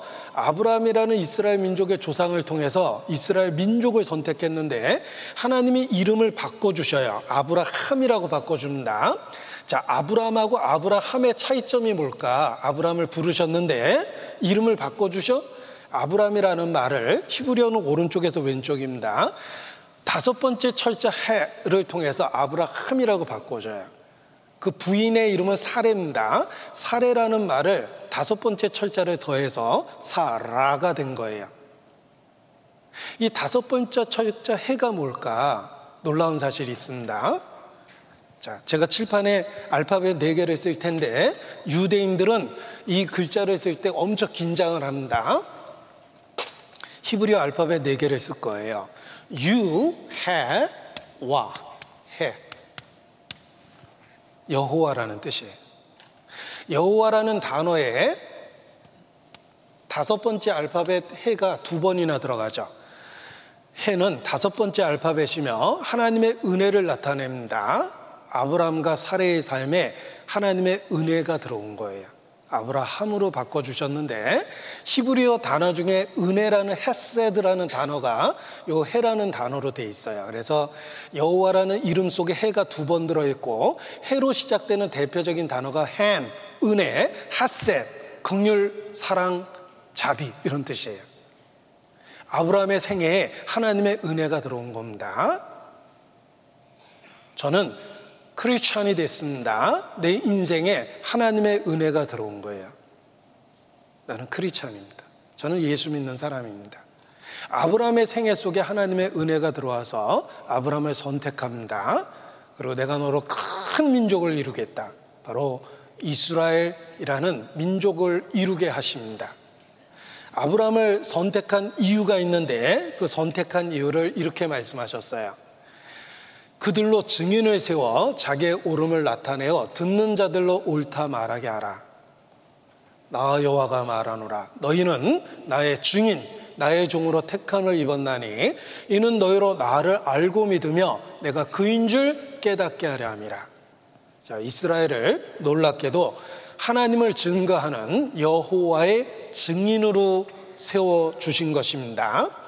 자, 원래 하나님의 이름은 함부로 쓰면 안 돼요.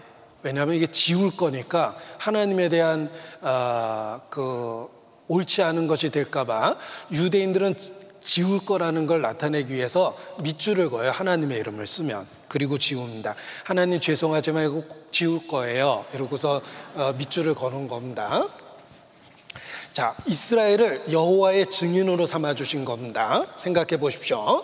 다른 민족들은 하나님으로부터 점점 멀어지고 다신교를 섬기고 하나님을 우상으로 대체하기 시작했습니다.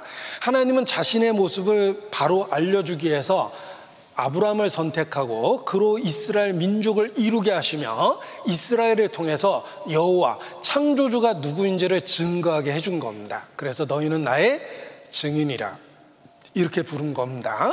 자, 교통사고의 증인은 교통사고를 설명해주고 살인사건의 증인은 살인사건을 증언해줍니다. 여호와의 증인은 하나님이 어떤 분인지를 이스라엘 민족의 역사를 통해서 보여주시고 증거한다는 뜻입니다. 하나님을 보십시오. 이스라엘을 보면 하나님을 알 수 있습니다. 왜냐하면 그들은 여호와의 증인이기 때문에 그렇습니다. 그 이름을 사용하는 어떤 교파가 아니라 이스라엘 민족, 그들이 창조주를 증가하기 위해서 선택된 민족이라는 것입니다. 너희로 나를 알고 믿으며 내가 그인 줄 깨닫게 하려 함이라. 이스라엘을 통해서 하나님을 알 수 있습니다. 이스라엘 역사의 흥망성쇠는 순종하면 무슨 복을 받고 불순종하면 어떤 형벌을 받는지에 대한 실물 경고입니다. 이스라엘 역사 그 뒤에 창조주가 계십니다. 그래서 이스라엘이 어떤 의미가 있는지를 이해하면 성경이 보이기 시작합니다. 보십시오. 이스라엘 그들은 여호와의 증인입니다. 이스라엘에 대한 책인데 하나님의 선택받은 민족의 삶의 역사서 이렇게 책 제목이 되어 있고 그 표지의 글을 읽어보면 유대인의 정체성을 이해하게 됩니다. 유대인들은 그때나 지금이나 이 구절을 읽으면서 나는 하나님의 증인이다라고 고백하며 증인의 삶을 살기 위하여 애쓰고 노력한다. 이스라엘 그들은 창조주를 증거하기 위해서 선택되었다는 것입니다. 많은 아랍 국가들 속에 둘러싸여서 주권을 지켜내는 이스라엘 많은 반복된 전쟁 속에서도 한 번도 진 적이 없습니다. 이스라엘 뒤에 누군가가 있다는 생각이 들죠. 창조주입니다. 그들은 창조주를 증가하기 위해서 선택되어진 것입니다. 여호와의 증인입니다. 그래서 이스라엘 역사를 보면 하나님의 살아계심을 알 수 있고 이스라엘 역사를 보면 무엇이 옳고 그른지 교훈을 얻을 수 있다는 것입니다. 너희는 나의 증인이라. 이스라엘을 증인으로 택하셨습니다. 보십시오. 연필이란 이미지를 갖고 설명합니다. 연필은 중심에 흑연이 있고 흑연을 중심으로 이렇게 나무가 감싸고 있습니다. 이것이 연필입니다. 성경은 하나님이 보시는 인류의 역사를 기록한 것입니다. 그래서 역사의 시작이 있고 역사의 끝이 있습니다. 그런데 그 역사 중심에 이스라엘 역사가 있다는 거예요. 하나님은 이스라엘 역사를 중심으로 인류의 역사를 기록하셨습니다. 그래서 연필이라는 이미지를 갖고 이해해 볼 수 있습니다. 역사 중심에 이스라엘이 있고 이스라엘을 중심으로 인류 역사를 기록하신 겁니다. 성경의 기록이 그러합니다. 왜 하나님이 이스라엘 역사를 중심에 두셨을까?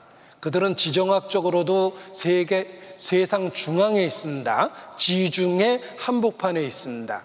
그리고 그들의 역사를 중심으로 성경을 기록하셨습니다. 너희로 나를 알고 믿으며 내가 그인 줄 깨닫게 하려 함이라. 조는 사람 빼고 이렇게 말씀하신 겁니다. 그래서 잘 살펴보면 하나님 계신 걸 믿을 수밖에 없어요. 이스라엘은 여호와의 증인이기 때문에 그렇습니다. 자, 그런데 가장 비극적인 건 하나님의 택한 백성 이스라엘 그들이 그 어느 민족보다도 가장 끔찍한 역사를 갖고 있다는 것입니다. 유대 민족은 지난 2000년 동안 가는 곳마다 죽임을 당하며 환란을 당했습니다. 내가 사는 것보다 죽는 것을 원하리라. 내 눈앞에 벌어지는 그 일로 인하여 내가 미치리라. 이렇게 저주하셨어요. 유대인을 저주하시며 사는 것보다 죽는 것을 원할 거라고 말씀하셨습니다. 지난 2000년 역사가 그러했습니다. 하나님의 택한 백성 이스라엘, 그들이 왜 그런 끔찍한 역사를 갖고 있습니까? 그 이유는 그들이 하나님의 아들 예수님을 죽였기 때문에 그렇습니다. 누가 예수를 죽였을까? 놀랍게도 하나님의 택한 백성 이스라엘, 그들이 하나님의 아들을 죽였습니다. 그래서 2000년 동안 저주를 받은 거예요. 자, 유대인의 영향력은 막강합니다. 공개 석상에서 유대인을 비난하는 건 자살행위라고 그래요. 유대인은 전 세계에 강한 영향력을 갖고 있습니다. 그들을 공개적으로 비난하면 안 됩니다. 제가 유대인이 제일 싫어하는 성경을 찾으려고 그럽니다. 여기 유대인 안 계시죠? 저도 처자식이 있어서 걱정이 돼서 우리 몰래 후딱 찾겠습니다.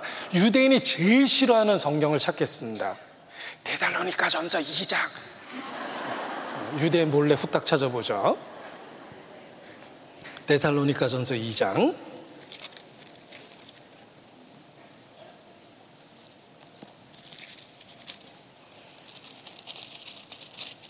15절입니다.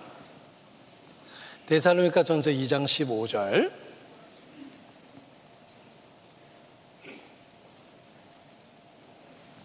16절, 15절, 16절 같이 읽죠.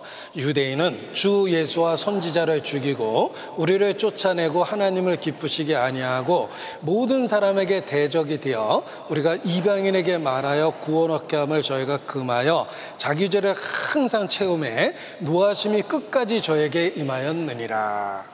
그들이 왜 2000년 동안 택한 백성임에도 불구하고 저주를 받았을까?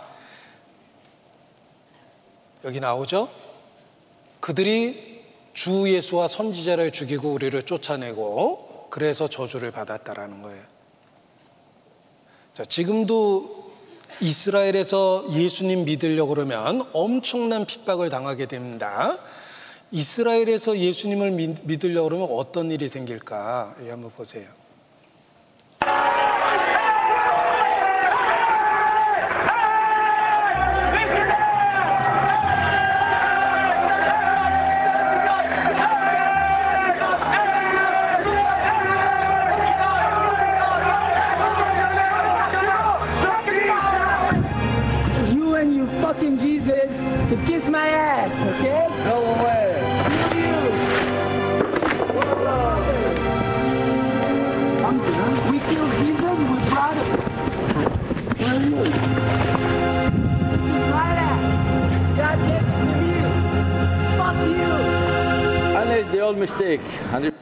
자, 그들은 지금도 예수 믿는 거 아주 싫어합니다. 이스라엘에서 예수 믿으려면 못 믿습니다. 이렇게 핍박을 합니다. 이런 일도 있습니다. 이런 얘기를 해요. 아니, 여러분들이 예수 믿는다는 사실을 알게 되면 어떻게 됩니까? 직장에 다니는 남자들은요, 이 사람이 예수를 믿는다는 사실이 알려지게 되면 더 이상 그 직장을 다닐 수 없답니다. 학교에 다니는 아이가 이 아이의 부모가 예수 믿는 집이다. 이 아이 부모다. 이 아이도 예수 믿는 집 아이다. 이것이 알려지게 되면 더 이상 그 학교를 다닐 수가 없답니다. 주부들은 예수 믿는 것이 알려지게 되면 그 마을에서 슈퍼마켓에서 물건을 살 수가 없답니다. 물건을 안 파는 거예요. 어떻게 안 파냐? 예수 믿는 사람들을요, 이 유대인들이 얼굴을 몰래 사진으로 다 찍습니다. 그리고 그걸 포스터를 만들어요. 이 포스터를 마트나 병원 같은 데 이렇게 배포해서 이 사람이 오면 판매를 거부하고 진료를 거부하는 거예요. 그렇게 예수 믿는 거 싫어합니다. 왜 이렇게 예수 믿는 걸 싫어할까? 그들이 예수님을 죽였기 때문에 그렇습니다. 자, 예수님은 그들을 회개시키기 위해서 그들의 죄를 조목조목 지적하셨습니다. 유대인으로 회개하지 않고 분노했어요. 미워하기 시작했습니다. 그리고 마침내 예수님을 거절하고 십자가에 못 박은 겁니다. 당시 로마 통치 아래에 있었기 때문에 직접 죽일 수 있는 법적 권리가 없었습니다. 그래서 로마 재판장에게 죽여달라고 고소했습니다. 그것이 본디오 빌라도입니다. 빌라도는 죄 없다라는 이야기를 세 번이나 했지만 유대인들은 계속 죽이라고 데모하니까 빌라도가 당황이 됐습니다. 죄 없는 사람을 죽이라고 그러니까. 물 떠오라고 그래서 손을 씻습니다. 니들이 다 책임져. 이렇게 이야기합니다. 우리 저 새 출발할 때 손 씻는다고 표현했는데 이 빌라도가 원조입니다. 우리가 지옥에 가보면 빌라도는 금방 알아보실 거예요. 저쪽 구석에서 손 씻고 있을 거예요. 내가 살려주려고 막 그랬는데 라고 생각하겠죠. 예, 그리고 결국은 유대인들이 죽이라고 데모했기 때문에 예수님을 십자가에 못 박게 됩니다. 성경에 기록이 되어 있습니다. 그대들도 알다시피 축제 땐 죄인 한 명을 풀어주는 관례가 있어. 우리에게 흉악범이 한 명 있어. 바로 바라바요.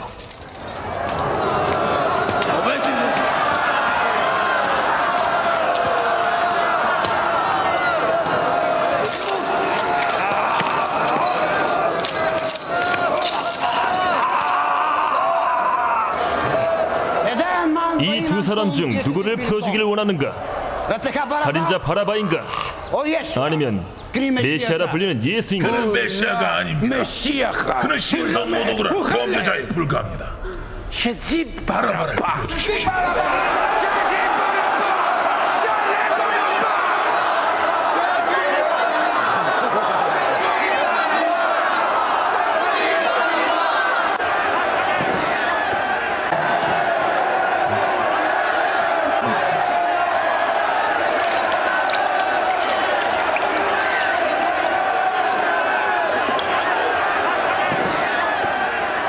그대들 앞에서 난 손을 씻었고 그대들은 그를 십자가에 못 박기를 원하나? 난 아니오 나는 이자의 피에 대해서는 책임이 없어. 그 피를 우리와 우리 자손에게 돌릴지어다. 아베나데.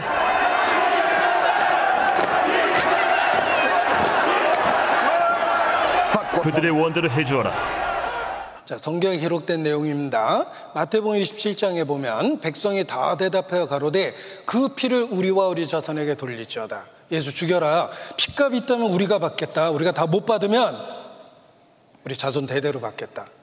그 피를 우리와 우리 자손에게 돌릴지어다. 라고 소리쳤습니다. 자, 우리와 우리 자손에게 돌릴지어다. 너는 내 하나님 앞에 내 입을 함부로 열지 말지니라. 내 말한 대로 갚아주리라. 라는 성경의 경고가 있습니다. 자, 유대인들은 예수님 죽이라고 소리쳤고 그 핏값을 우리가 받겠다. 우리가 못 받으면 우리 자손 대대로 받겠다라고 소리를 쳤습니다. 그 말 그대로 예수님은 끔찍하게 그들에 의해서 죽임을 당합니다. 그리고 우리라고 이야기했던 사람들 AD 70년 역사에 나옵니다. 타이투스 베스피아누스라는 로마 황제의 아들이었습니다. 8만 명의 군대를 데리고 와서 예루살렘을 박살을 냈어요. 110만 명이 살고 있는 예루살렘에 9만 7천 명의 생존자가 있었다고 이야기합니다. 110만 명 중에 9만 7천 명이 살아남은 거예요. 100만 명 이상을 죽였죠. 우리라고 얘기했던 사람 다 죽은 거예요. 당시 요세푸스의 기록에 의하면 성 안에 피가 무릎에 찰랑거렸답니다. 여러분 예루살렘 성 안에 피가 무릎에 찰랑거렸다는 건 과장된 표현이 아니에요. 100만 명을 죽였습니다. 너무 결과가 끔찍했기 때문에 타이투스가 역사에 기록했습니다. 내가 처음부터 그렇게 하려고 했던 건 아니다. 그들은 뭔가 받아야 될 형벌을 받은 것 같다. 타이투스는 100만 명 이상을 죽였어요. 나중에 아버지에 의해서 로마 황제가 됐습니다. 2년 반 만에 비참하게 죽어요. 제가 타이투스의 뒷얘기가 궁금해서 역사를 공부해 봤습니다. 로마 역사에 나옵니다. 얘가 타이투스예요. 여기 타이투스라고 되어 있죠? 유대인 100만 명을 살해한 사람입니다. 베스파시아누스 아들이었습니다. 그가 4만여 명의 포로를 데리고 가서 콜로세움이라는 원형 경기장을 세운 것 유명합니다. 그리고 타이투스 개선문이 지금도 남아 있어서 더 경고가 됩니다. 거기에 성전을 불지르고 훔쳐오는 그림을 자랑스럽게 새겨놨습니다. 이 타이투스가 2년 조금 넘게 황제 노릇을 했는데 황제가 되던 해 베수비우스 화산이 터져서 도시 하나가 사라졌고 다음에 로마 대화재가 일어났고 그 다음에는 페스트가 돌았어요. 미치고 환장할 이야기죠. 네. 그래서 타이투스가 왕이 된 지 2년 반 만에 죽어요. 스트레스 받다가 너무 끔찍한 일을 했잖아요. 100만 명 이상을 살해했습니다. 끝까지 생존한 사람 936명이 마사다라는 요새 가서 저항했는데 생존자가 제로 하나도 없어요. 역사 속에서 가장 끔찍한 전쟁은 마사다라고 이야기합니다. 생존자가 없는 전쟁입니다. 다 자살해 버렸어요. 우리나라 군인들은 격려할 때 충성, 유대인들은 노모 마사다, 네버 again 마사다 이렇게 외칩니다. 마사다가 다시는 있어서는 안 된다는 뜻인데 936명이 다 자살한 생존자 한 명도 없는 그들의 마지막 전쟁이에요. 가장 끔찍한 전쟁입니다. 노모 마사다. 이게 유대인들의 표어입니다. 군인들의 표어예요. 우리라고 이야기했던 사람 박살났죠. 그리고 로마의 법이 만들어졌습니다. 유대인은 유대인 땅에 살아서는 안 된다. 그들은 둘만 모여도 반역하니까 5인 가족이라면 다섯 군데로 팔아버려라. 이게 로마에서 만든 법이에요. 디아스포라라고 그래서 유대인들을 전 세계에 흩어버립니다. 5인 가족을 다섯 군데로 흩어버렸어요. 유대인들은 전 세계에 흩어집니다. 문제가 생겼어요. 기독교가 로마가 기독교를 공인하면서 기독교가 있는 그곳에서 유대인이 흩어져 살았죠. 예수를 죽인 악마의 새끼들 이렇게 된 거예요. 그래서 가는 곳마다 죽임을 당합니다. 2000년 역사를 배워보십시오. 로마 하드리안 황제 때 유대인 대량을 쓰였죠. 제정 러시아 때 러시아 정교회가 유대인 학살합니다. 우리 시대 히틀러가 2차 대전 광기 어린 그 시절에 900만 유태인이 유럽에 있었는데 600만 명을 살해했어요. 3분의 1을, 2를 죽인 거예요. 1096년 울바니세가 십자군 전쟁을 일으킵니다. 신이 원한다는 말 한마디에 예루살렘을 되찾자고 전쟁을 일으켰는데 생과 계로 200년 동안 전쟁이 계속되죠. 십자군이 가는 모든 곳에서 유대인을 살해합니다. 역사 속의 유대인들은 끔찍한 환란과 학살을 연이어 당합니다. 그 이유가 무엇입니까? 그 피를 우리와 우리 자손에게 돌릴지어다. 그들이 하나님의 아들을 죽였습니다. 유대인의 2000년 환란의 역사는 우리에게 생생한 경고가 됩니다. 여러분 지옥 그러면 잘 모르겠죠. 뭐 사람 있는 곳이니까 뭐 그게 뭐 그럴만 하겠지 뭐라고 생각하는데 지옥이 얼마나 끔찍하고 무섭고 두려운 것인지를 2000년 환란의 역사로 생생하게 경고하신 겁니다. 여러분 오늘은 아들 죽고 그 다음 날은 아내 죽고 그 다음 날 어머니 죽고 매일매일 그런 일이 일어난다면 사는 게 지옥일 겁니다. 유대 역사가 그러했습니다. 하나님의 아들을 죽인 핏값이 그러합니다. 지옥이 얼마나 끔찍하고 두렵고 무서운 곳인지 2000년 유대 역사를 통해서 경고하신 거예요. 너희는 그와 같이 하지 말지니라. 성경에 이스라엘 역사를 자세히 기록하신 것은 그들의 치명적인 잘못된 선택을 여러분 생애에 반복하지 말라는 뜻입니다.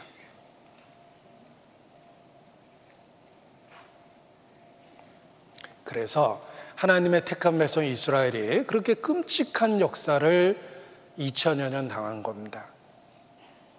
역사는 교훈입니다. 올바른 선택을 할 수 있도록 역사를 통해서 하나님께서 우리를 가르쳐 주고 계십니다. 마음을 열고 성경을 들어보십시오. 사실을 받아들이려는 정직한 마음 하나만 있으면 안 믿을 수가 없어요. 성경은 처음부터 하나님의 말씀이었고 배우면 배울수록 확실합니다. 우리가 그동안 일상에 바쁘다는 것을 핑계로 그 하나님의 말씀을 무시하고 살펴보지 않았기 때문에 아직도 올바른 믿음이 없는 것입니다. 하나님 우리 모두에게 기회를 주셨습니다. 그래서 지금 이 시간 우리가 공주 이곳에 있는 것입니다. 장담하건대 이러한 소중한 기회를 저버리는 사람은 당첨된 복권을 찢어버리는 것보다 더 어리석은 선택을 하는 것입니다. 교회 다닐 기회는 많이 있지만 구원받을 수 있는 기회는 절대로 자주 주어지지 않습니다. 이미 여러 번 기회를 받은 사람은 누군가가 피눈물 나게 간절하게 기도했을 거예요. 그래서 또 한 번의 기회를 가진 겁니다. 기회를 붙잡아야 됩니다. 하나님의 역사를 통해서 우리 모두에게 그것을 촉구하고 계십니다.